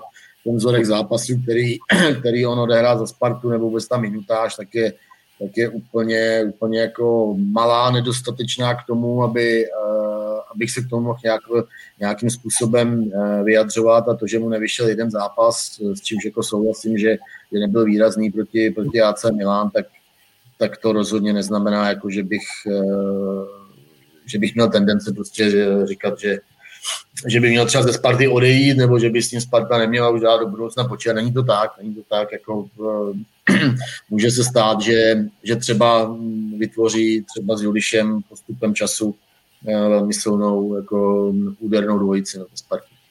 Hmm. Každopádně, když už zmínil Zminčeva, eh, když už zmínil Zminčeva, tak v tom zápase mě teda zaujal Plavšič, co, co to dua týče, který mi tam přišel, že si troufáš futsalově v některých momentech eh, do klíček, až jako přek samotného mě překvapilo, jako hrajete proti AC Milan, hrajete proti soupeři, který má zvuč, zvučné jméno, nastupují proti vám jako obránci, kteří jsou prostě mnohokrát slavnější než vy. A to se mi strašně líbilo, co tam Plavšič jako, i když on to už občas až přeháděl, mně přišlo, že už si fakt dovoloval při každém kontaktu s míčem, ale jak často se tady bavíme v podcastu, že nevidíme tolik jako momentů z české strany nebo z českých klubů jeden na jednoho. A tohle mě strašně v tom utkání bavilo. A samotného mě jako líbí se mi, jak vlastně Plavšič chytl tu šanci za si v posledních utkáních a v tomhle to potvrdil. Podle mě perfektně a škoda, že nakonec přišli křeče, ale nedivím se, protože odvedl skvělou práci. A myslím, že někteří obránci AC Milan na něho se jako budou ještě pamatovat, tam, jak si je tam párkrát uviděl. Kratku, Pavel nám teď dal vysokou školu, protože velkou lekci, protože se hlásil na otázku, na odpověď na otázku o Minčevovi a mluvil o Plavšíčovi.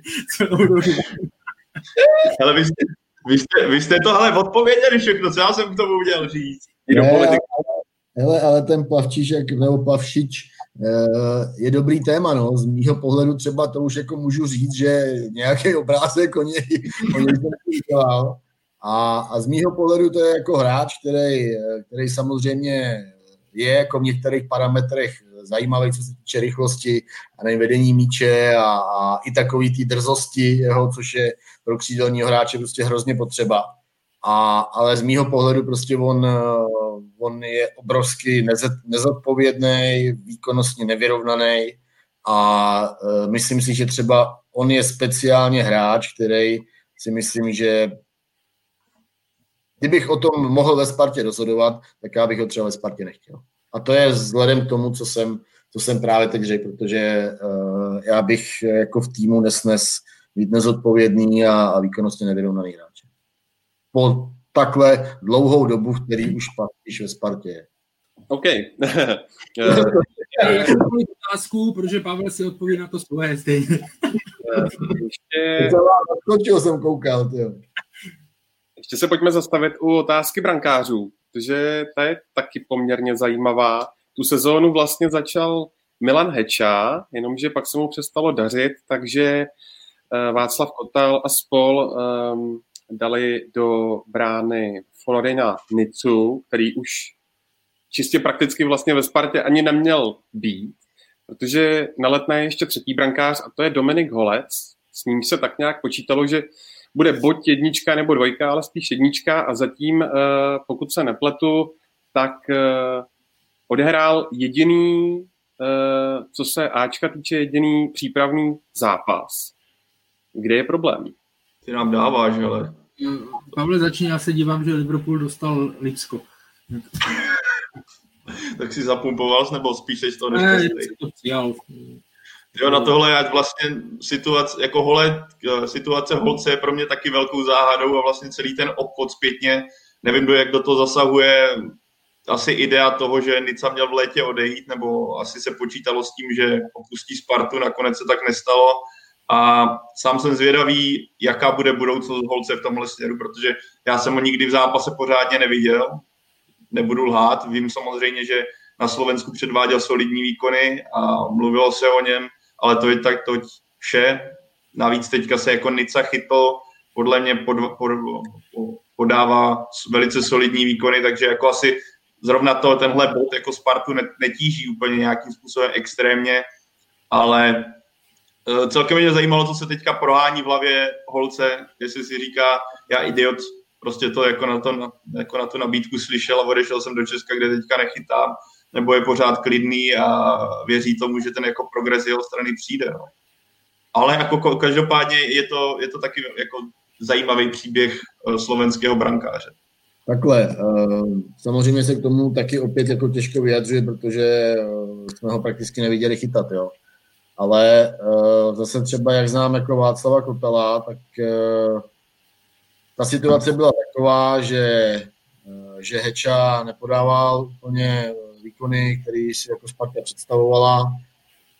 S Nicou teoreticky už by jako neměla počítat dál, ale takže bys tam jako automaticky nasadil Holeše. Jako dávalo by to nějakou, nějakou jako elementární logiku, ale eh, je otázkou, jakým způsobem vypadá tréninku eh, Holec, jakým způsobem eh, přistupuje ke svým povinnostem a, a na tohle třeba říkám minimálně, jak, jak Václava Kotela znám a jak, je v tomhle jako velmi pedantní, tak, eh, tak pokud by, pokud by jako v, Holcovi něco, něco viděl, nebo respektive byl spokojený s přístupem eh, k jeho povinnostem, tak si myslím, že by do té brány dal. No. Já neříkám, že to tak je, já prostě jenom uvažuju, protože samozřejmě eh, nejsem jako přítomný během tréninkových procesů Sparty, ale, ale snažím se to prostě aspoň pochopit, proč je do brány Nica, ale, ale určitě jako souhlasím s tím, že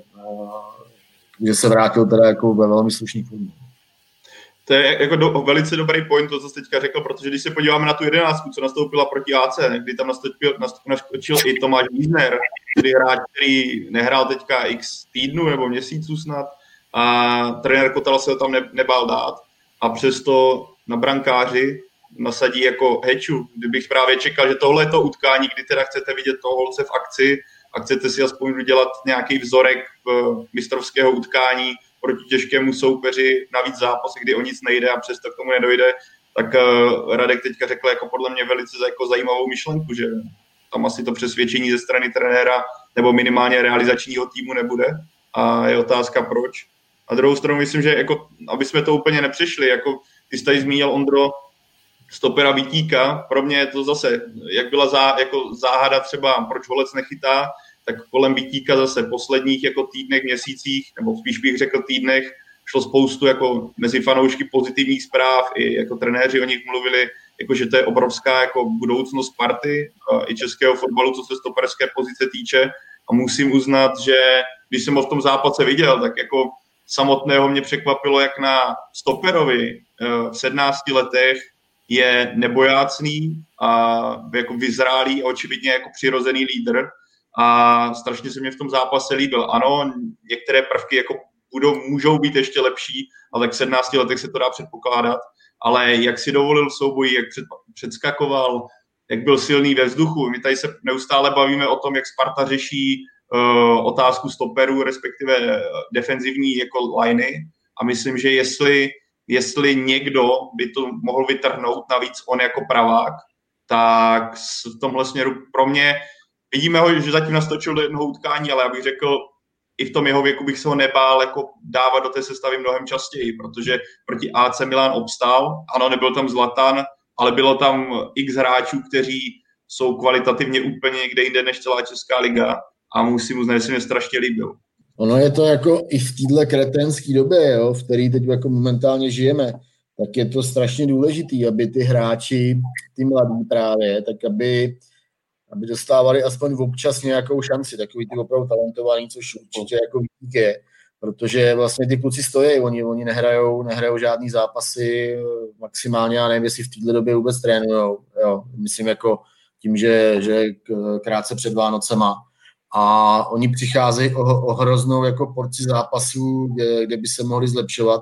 A zatím to nevypadá, že ta situace by se měla po novém roce, po novém roce lepšit jo, v tomhle směru. Takže, takže i jako tohle by měl být takový vzkaz eh, těm mladým klukům, ano, my pořád víme, že jste tady, počítáme s váma, když budete pracovat, tak, eh, tak vám dáme šanci, neříkám pravidelně, jo, ale, ale prostě občas toho jednoho, dva, jak jsme se třeba o tom bavili v případě Plzně, tak občas prostě jednoho, dva vytáhnout a mít je třeba zabudovaný právě v tom tréninkovém procesu a, a protože opravdu oni vlastně oni nemají žádnou herní praxi, to je úplně šílený. Jako, to je, opravdu je to už několik měsíců a pravděpodobně několik měsíců to ještě bude trvat. Uvidíme, jakým způsobem do toho zasáhnou, zasáhnou antigenní testy, ale, ale si myslím taky, že by měla být jako velká uh, role třeba NSA, aby aby nejenom prostě umožnila hrát zápasy, třeba na základě mm, těch antigenních testů, ale, ale třeba i zpřístupnili lidem jako mm, návštěvy, návštěvy zápasů. A tohle je vlastně ten bod, o kterém jsme se bavili u Plzně, že jo? Když to vezmeme v potaz u Sparty, když máš 17-letého kluka, který si stoupne vedle, nebo je na tréninku vedle Ondřeje Čelůstky a Davida Hanska, si kluků, kteří už mají něco za sebou, tak on musí vedle nich strašně růst. A já třeba doufám, že ještě do konce podzimu klidně vytíká uvidím vedle Čelůstky a Hanska, protože si myslím, že to trio, nebo že on by výkonnostně díky nim mohl výrazně povyskočit protože když vás to jako bude dirigovat takovýhle player jako na český poměr, jako je Ondřej Čelůstka, tak si myslím, že každýho hráče by to posouvalo. A jako ještě, když mě napadá i Matěj Polidar, co předvedl v tom zápase, my se tady bavíme o tom, jak hraje Hanousek na, na levém wingbackovi nebo na levém křídle, jak hraje Ladislav Krejčí, ale nebo Souček na středu hřišti. Musím uznat, že mi často mluvíme o nějakém nesebevědomí, nedovole, nedovolení si utkáních těžkých proti těžkým soupeřům, ale oba, jako vlastně mě ten zápas bavil strašně z tohohle pohledu, že jsem viděl kluky, který třeba tolik na hřišti nevidím, jak teďka zmínil Radek, že je super, že se dostávají na plat v téhle těžké době, kdy pro spoustu z nich to musí být jako strašně nepříjemný jako v nějakým kariérním růstu. A bavilo mě najednou ten mix takových těch jako prvo, prvo zápasových hráčů najednou, jak dokázal vlastně vytvořit nějaký jako vlastně fungující celek. A z něhož navíc, nejen, že to byl jako celek jako týmovostí, ale z něhož jako, vy, jako dokázali vystřelovat jednotlivé výkony a myslím, že takový konty na pravým beku pod souboje s Polidarem uh, měl tam jako pár koňarů a minimálně jako si ho bude velice dobře pamatovat, protože si tam rozdávali velice pravidelně. Navíc prostě pro mě strašně skvělou zprávou, že když si jako ti hráči i proti týmu, jako je AC Milan dovolí klíčku, je podle mě naprosto jako výborná, jako výborná informace do dalších jako týdnů a měsíců a práce s tím týmem. No, to je, jako je, je to hrozně zajímavý, protože když se jako teď položíš otázku, kterou si myslím, že by se na Spartě položit měli, proč hmm. třeba bych měl nasazovat uh, do té stoperské trojice uh, Davida Lišku, uh, z jakého důvodu, a proč bych tam neměl nasadit právě mladýho Vítíka, já nemám nic proti Davidovi Liškovi, jo, ale je, je to hodný kluk, poctivý, mm, má, má svoji kvalitu, ale opakovaně se bohužel, bohužel pro něj, tak se ukázalo, že úplně nedosahuje těch kvalit eh, nebo požadavků, který Sparta by měla mít eh, na svý středový hráče, respektive stopery. Jo. A to znamená, z mýho pohledu by se to Sparta měla vyhodnotit tak, eh, ano, máme tady Davida Lišku, ale pro nás je v tuhle chvíli mnohem perspektivní, perspektivnější vytík a měli bychom ho v případě, že budeme mít zdravýho Čelůzku a Pavelku, což je taky důležitý, aby tam byli opravdu dva stabilní hráči na té uh, stoperské dvojici, aby se tam nějakým způsobem nešachovalo třeba s plechatým a do toho nenaskočil zrovna Vítík, ale aby prostě ty dva základní kameny tam byly a k tomu si pak můžu dosadit Vítíka. Jo? A, a tímhle způsobem si prostě myslím, že by, uh, že by Sparta, Sparta měla uvažovat. Hm. Tam bude akorát jako naráží tohle, že víš co, Liška je levák, Vitík pravák, takže tady se spíš bavíme o té situaci, zda spíš Pavelku, víš, jako neposunout, z, pokud máš jako v akci Hanska a Šelůstku, tedy dva kluky, které podle kteří ti podle mě strašně pomůžou na tom place, jestli klidně nerisknou na ten jeden zápas teďka do konce podzimu zase vytíká, protože pokud se ti ta stoperská jako trojice nějakým způsobem jako ustaluje, tak si myslím, že proč ne, že? A, ale určitě to, co zmiňuješ, máš tam, možná by to nešlo, nemuselo být našroubovaný na uh, Liška Vitík, ale spíš třeba Liška Mladý Krejčí, když se podíváš na tu středovou jako formaci záložní, kde je teďka výrazný přetlak, a pokud to jde nějaký krizi, že bude Hansko zase mít problémy, tak jestli nesměřovat právě tímhle směrem, protože Krejčí podle mě teďka ukazuje dost pravidelně, že na tom stoperu rozhodně se nestrácí, řekl bych naopak, že tam podává velice, velice stabilní a dobré výkony.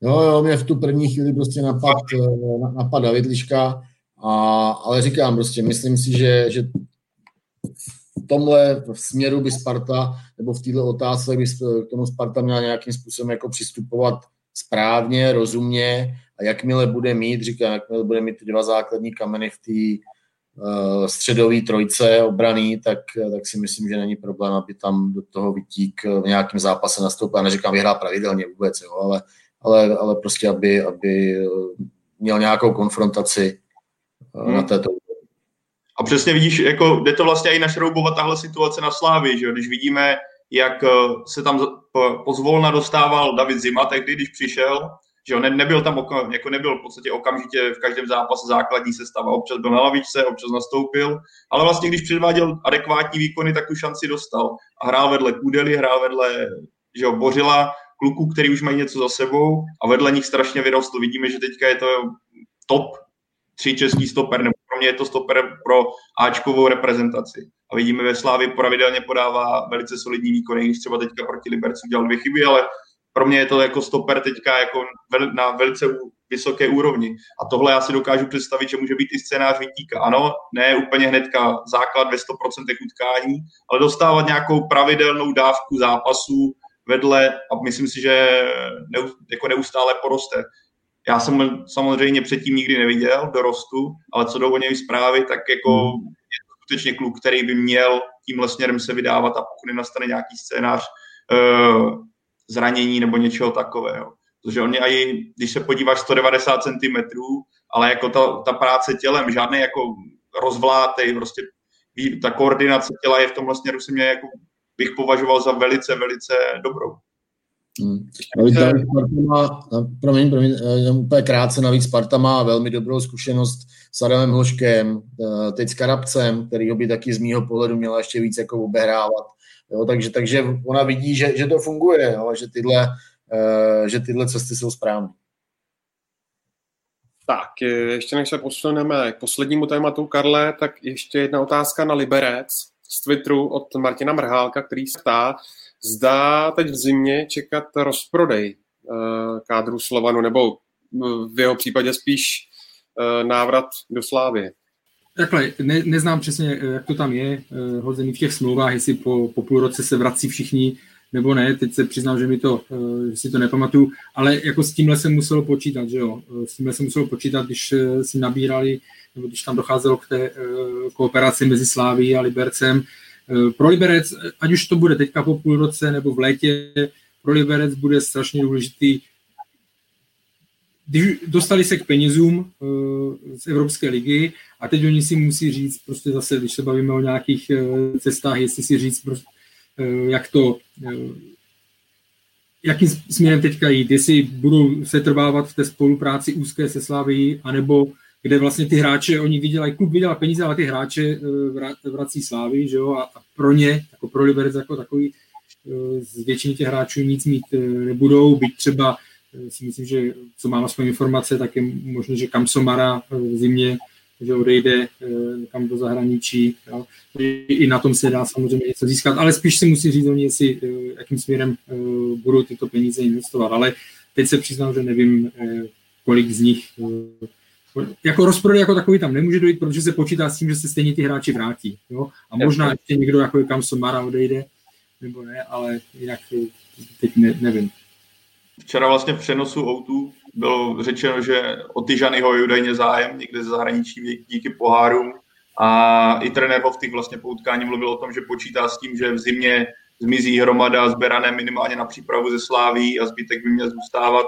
E, ty zmínil Smaru, mě by vůbec nepřekvapilo, i kdyby Liberec přišel o Kačarabu, který podle mě na tom stoperu předvádí teďka velice solidní výkony a navíc e, Evropské lize podle mě taky Slovan xkrát podržel. Takže jestli někoho hledat v tomhle směru jako horké zboží, nebo zboží, které by mohlo jít, tak je to právě on. Ale tak jako ono se to nabízí, já si myslím, že, nebo respektive, aby někteří hráči odešli. Pokud se podíváme na ten kádr jako čistě Liberce, protože když se vám podaří ukořistit sedm bodů v takhle těžké skupině, jakožto totální outsider, eh, zejména v defenzivní části, tak eh, myslím, že z téhle, z téhle sféry se nabízí, jako že by někteří hráči mohli jít. A jestli je ten zájem o Tyžanyho skutečně nějaký jako akutní, ale to je zase, to je zase slavistické, slavistické téma. Ale pro mě jako zrovna on a vedle něho Kačera by klidně jako zmizet mohl. Ale zároveň uh, ještě vlastně do tohohle vlastně Slovan šel a tohle je jako zase téma, které nám někdo vracel uh, uh, na Twitteru, jestli pořád brečíme kvůli tomu hlasování, tak jenom říkám, uh, neberečíme, je to pořád to samé, co jsme říkali od začátku. Pro Slávy to byl geniální tak, Liberec na tom taky vydělal, ale je tam trošku jiné ale. Radku, eh, máš tady faninku, to je jenom na okraj. Aha, zdravím Jonu, ahoj. A ještě než se podíváme na Karla Jarolíma v Mladé Boleslavi, tak máme mm, takovou unikátní možnost, neděláme to úplně často, ale vzhledem k tomu, že byla uh, zrovna vylosovaná Liga mistrů, tak bych vás jenom v rychlosti poprosil o komentář k těm dvojicím. Uh, Mönchengladbach, Manchester City, Lazio, Bayern, Atletico Madrid, Chelsea, Lipsko, Liverpool, jak už jste říkali, FC Porto, Juventus, Barcelona, Paris Saint-Germain, Sevilla, Dortmund a Atalanta Bergamo versus Real Madrid. Co na to říkáte? Ty jsi to na mě tak vysypal, že už si to ani nepamatuju. Je to překvapivě našlapané. ne, samozřejmě eh, jsou tam zajímavé dvojice. No, Barcelona, Paris, Paris Saint-Germain má slušnou šanci na odvetu, že, za, eh, kdysi za to vyřazení hořké. No, jako jsou tam Atletico, Chelsea, vyrovnaná, vyrovnaná. Gladbach hrál výborně v lize mistrů, že, takže proti Manchester City. Tě, jako, mě obecně ale teď se to trošku zlepšilo, ale v minulosti jsem měl problém se základními skupinami, pokud tam není český tým, jo, který samozřejmě tu pozornost to pak, protože to vždycky se mě dopadlo stejně jak, stejně jak se očekávalo, nebo podle papíru, vždycky pro mě začínala Liga mistrů, no, říkám, když tam nebyl český tým na jaře. A hlavně ty poslední ročníky, tenhle tolik nemůžu brát, protože tam to ovlivnilo spousta věcí, ale když vezmu ten eh, předminulý a předpředminulý, tak ta kvalita v těch vyřazovacích soubojích byla prostě fantastická a tam se odehrávaly neskutečné zápasy, takže na jaro se těším určitě na Ligu mistrů. Já si bych něco vypíchal, jak by to bude duel Liverpoolu a Lipska. Podle mě to bude velká fotbalová paráda a velká, jako, velký pohled na to, jak vypadá moderní fotbal v praxi. A nedokážu vlastně ani říct, jako nabízí se, že by měl Liverpool postoupit, ale jako bude to podle mě strašně vyrovnaný a strašně atraktivní a jestli něco, tak na tohle se těším hodně. No. Hmm. Já, já se docela, docela těším na Atalantu s Realem, mm-hmm. že si nebo dovedu si představit, že by Atalanta uh, přes Real mohla postoupit. Mě ten způsob jejich fotbalu tak, tak se mě hrozně zamlouvá.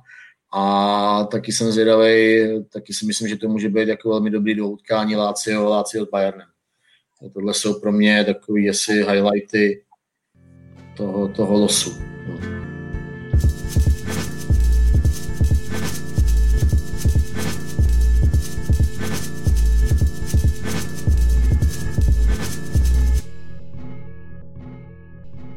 Tak jo, tak eh, vraťme se ještě zpátky do ligy, protože mladá Boleslav se rozloučila s neodvolatelným Josefem Weberem, kterého nahradil eh, Karel Jarolím a ten už eh, Boleslav velice dobře zná, s panem Dubskem si rozumí a proto je zpátky.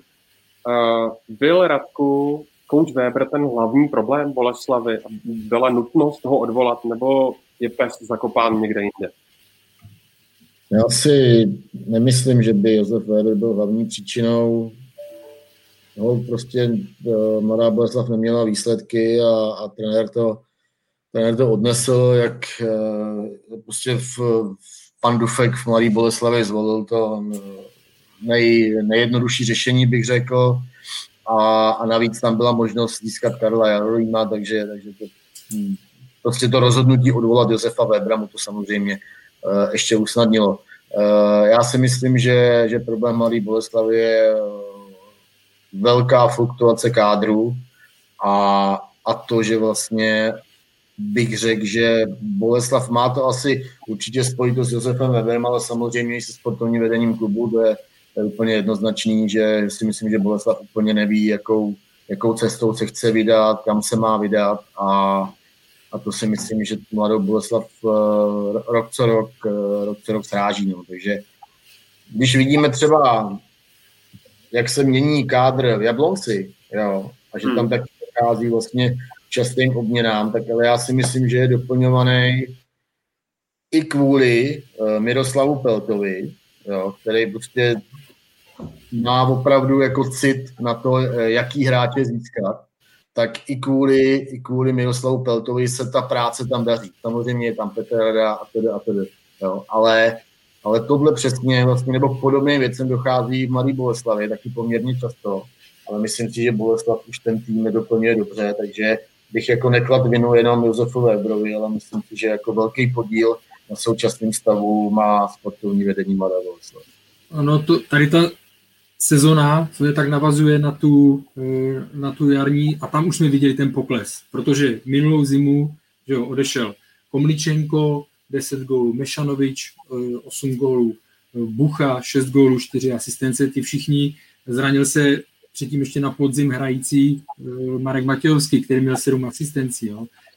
Takže to už se projevilo na, to už se projevilo na. A jaře, což jsme viděli ten sešup, že vlastně Mladá Boleslav skončila v té střední skupině, tam se to trošičku zastavilo, nebo nechci říct ani oživilo, a teď akorát na to prostě se navázalo, protože to posílení nedošlo k nějakému obrovskému, eh, nějakému obrovskému posílení toho kádru Boleslavy. A samozřejmě po těch letech on tam pracoval dlouho, tak už mohlo eh, dojít i k únavě, i k únavě materiálu. Ti hráči už prostě tolik potom třeba nereagují na ty podněty a tak dále, takže si to vyhodnotili. Ale rozhodně bych ho jako za to, on si podle mě eh, velmi dobře, nebo velmi dobré jméno si udělal Josef Weber v Mladé Boleslavy, protože minimálně v té minulé sezóně, nebo když měl k dispozici dobrý, eh, dobrý kádr, tak s ním dokázal hrát hezký fotbal.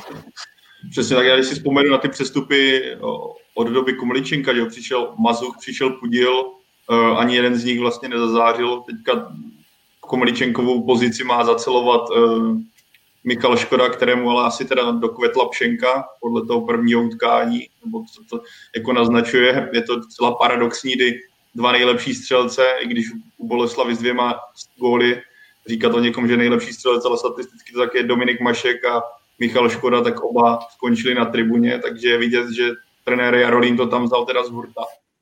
A e, celkem by mě zajímalo, jaký z toho oba mají pocit, ale jako samotného teda budu upřímný, že mě na jednu stranu víme, jaké jsou tam kladné vztahy e, mezi panem Jarolímem a vlastně vedením Boleslavy.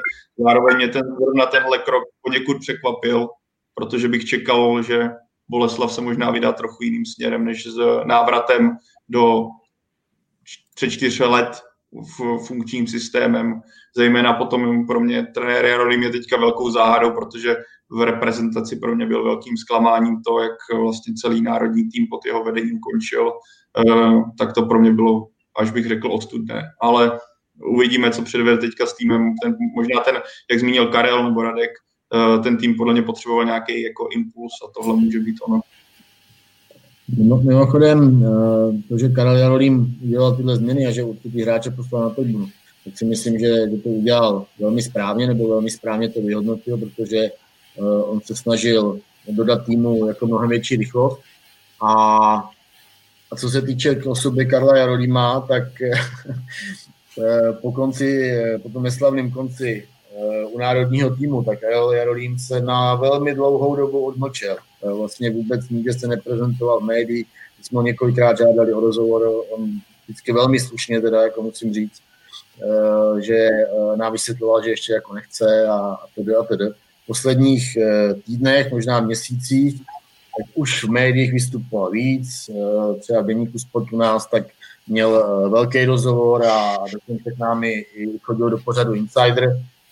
A takže mám to eh, i z, eh, z fotbalového prostředí, tak se tam jako velmi začal říkat, a Karel se objevuje v médiích, takže určitě má chuť vrátit se do práce. Jo. Takže to je vždycky signál, to je vždycky signál u těchto jako výrazných trenerských osobností, když najednou začnou někde vystupovat, jako že by Eh, rádi eh, zase začali pracovat. No. Takže bylo celkem jako jasný, že, eh, že Karel Jarodím brzo dostane práci, tak se jí stalo a, a jako jsem, jsem zvědavý, no, jak se mu Mladé Boleslavi podaří, no to prostředí zná, a, a, ale minimálně jako ten, ten první detail, který udělal, tak si myslím, jako, že je správný.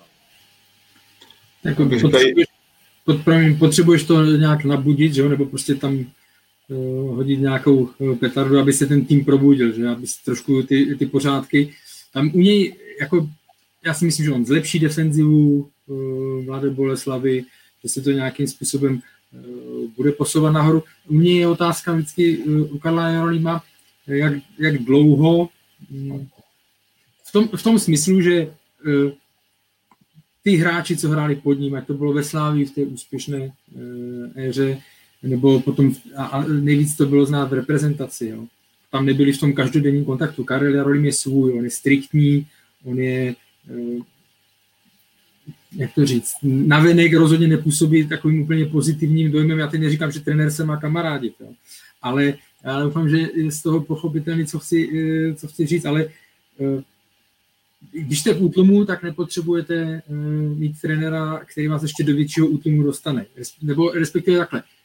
Bude, jsem strašně zvědavý na to, jestli i na téhle stránce on pracoval, protože uh, vy už nemůžete pracovat stejným stylem s hráči, jako, jak tomu říkají v Anglii man management, s hráči tak, jako jste pracoval před deseti lety, před 15 lety. Teď je prostě jiná generace hráčů. Teď uh, už takové ty, ty generálské, generálské ne maníry, ale prostě způsob vedení už teďka a ne až tolik, ne, ne tolik, nefunguje tolik, jo? prostě musíte trošku hledat jinak. Znovu říkám, nemyslím tím našlapávat okolo opatrně, jo? aby si hráči nenaštvali, to vůbec ne. Ale e, ten úkol toho trenéra je i to, aby ten tým nabudil, aby prostě ten tým za ním šel, jo? aby to dokázal, to, co jim naučí na tréninku, aby to dokázal přednes, e, přednes do hry. A, a u něj vždycky potom ke konci, a tak to bylo i v té reprezentaci, a bylo to i slyšet z těch ohlasů, jo, prostě tam ta atmosféra byla, řekněme, negativní, nebo jak to jedním slovem.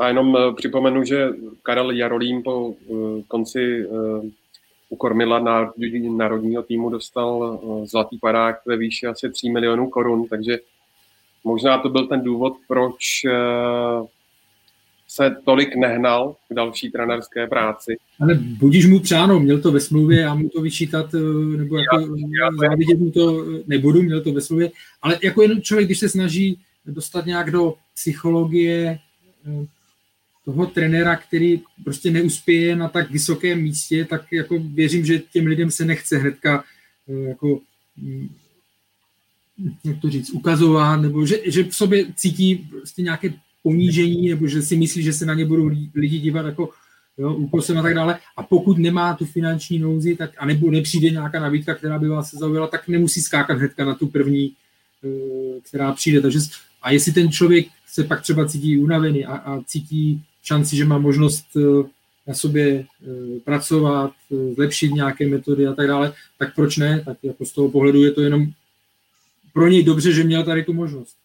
Hmm tak eh, o Karlovi Jarolímovi se ví, že smlouvy má vždycky velmi pečlivě ošetřené eh, pro všechny případy, takže to, eh, to není asi nic, nic nového. No, já každopádně teda si myslím, jak Karel mluví o tom jeho nějakým jako zase trošku určitým přerodu jako v myšlení, tak já si myslím, že on už tenkrát i u té reprezentace, že se jako malinko změnil v tom, a teď nemyslím úplně v tom jako negativismu, ale minimálně třeba jako v přístupu k médiím, což já jsem to ten, tenkrát eh, ještě nezažil, ale, ale Karel i jako spousta, spousta jiných kolegů novinářů, tak když jsme se bavili, tak, tak nebyli úplně s jeho jako přístupem uh, spokojený a že byl prostě protivný a nepříjemný ale tenkrát i v těch jako nejtěžších dobách, tak, eh, tak on se choval teda jako naprosto profesionálně.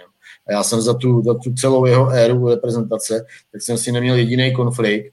A, a to opravdu jako nastávaly na těch tiskových konferencích jako velmi těžké situace pro něj, uh, jaký on dostával otázky a pak vůbec jako v tom Rusku. A, a on se vždycky jako choval úplně, úplně jako bez problémů a jako nebyl, uh, neměl žádný starosti odpovědět na jakoukoliv otázku tohle mám jako spojený právě jako hodně, hodně s Karlem Merolínem, tenhle můj takový jako vnitřní pocit. No. Tak jo, tak uh, abych to na závěr nějak odlehčil klasickou otázkou uh, ano, ne. Uh, objeví se v Mladé Boleslavi Lukáš Dropa?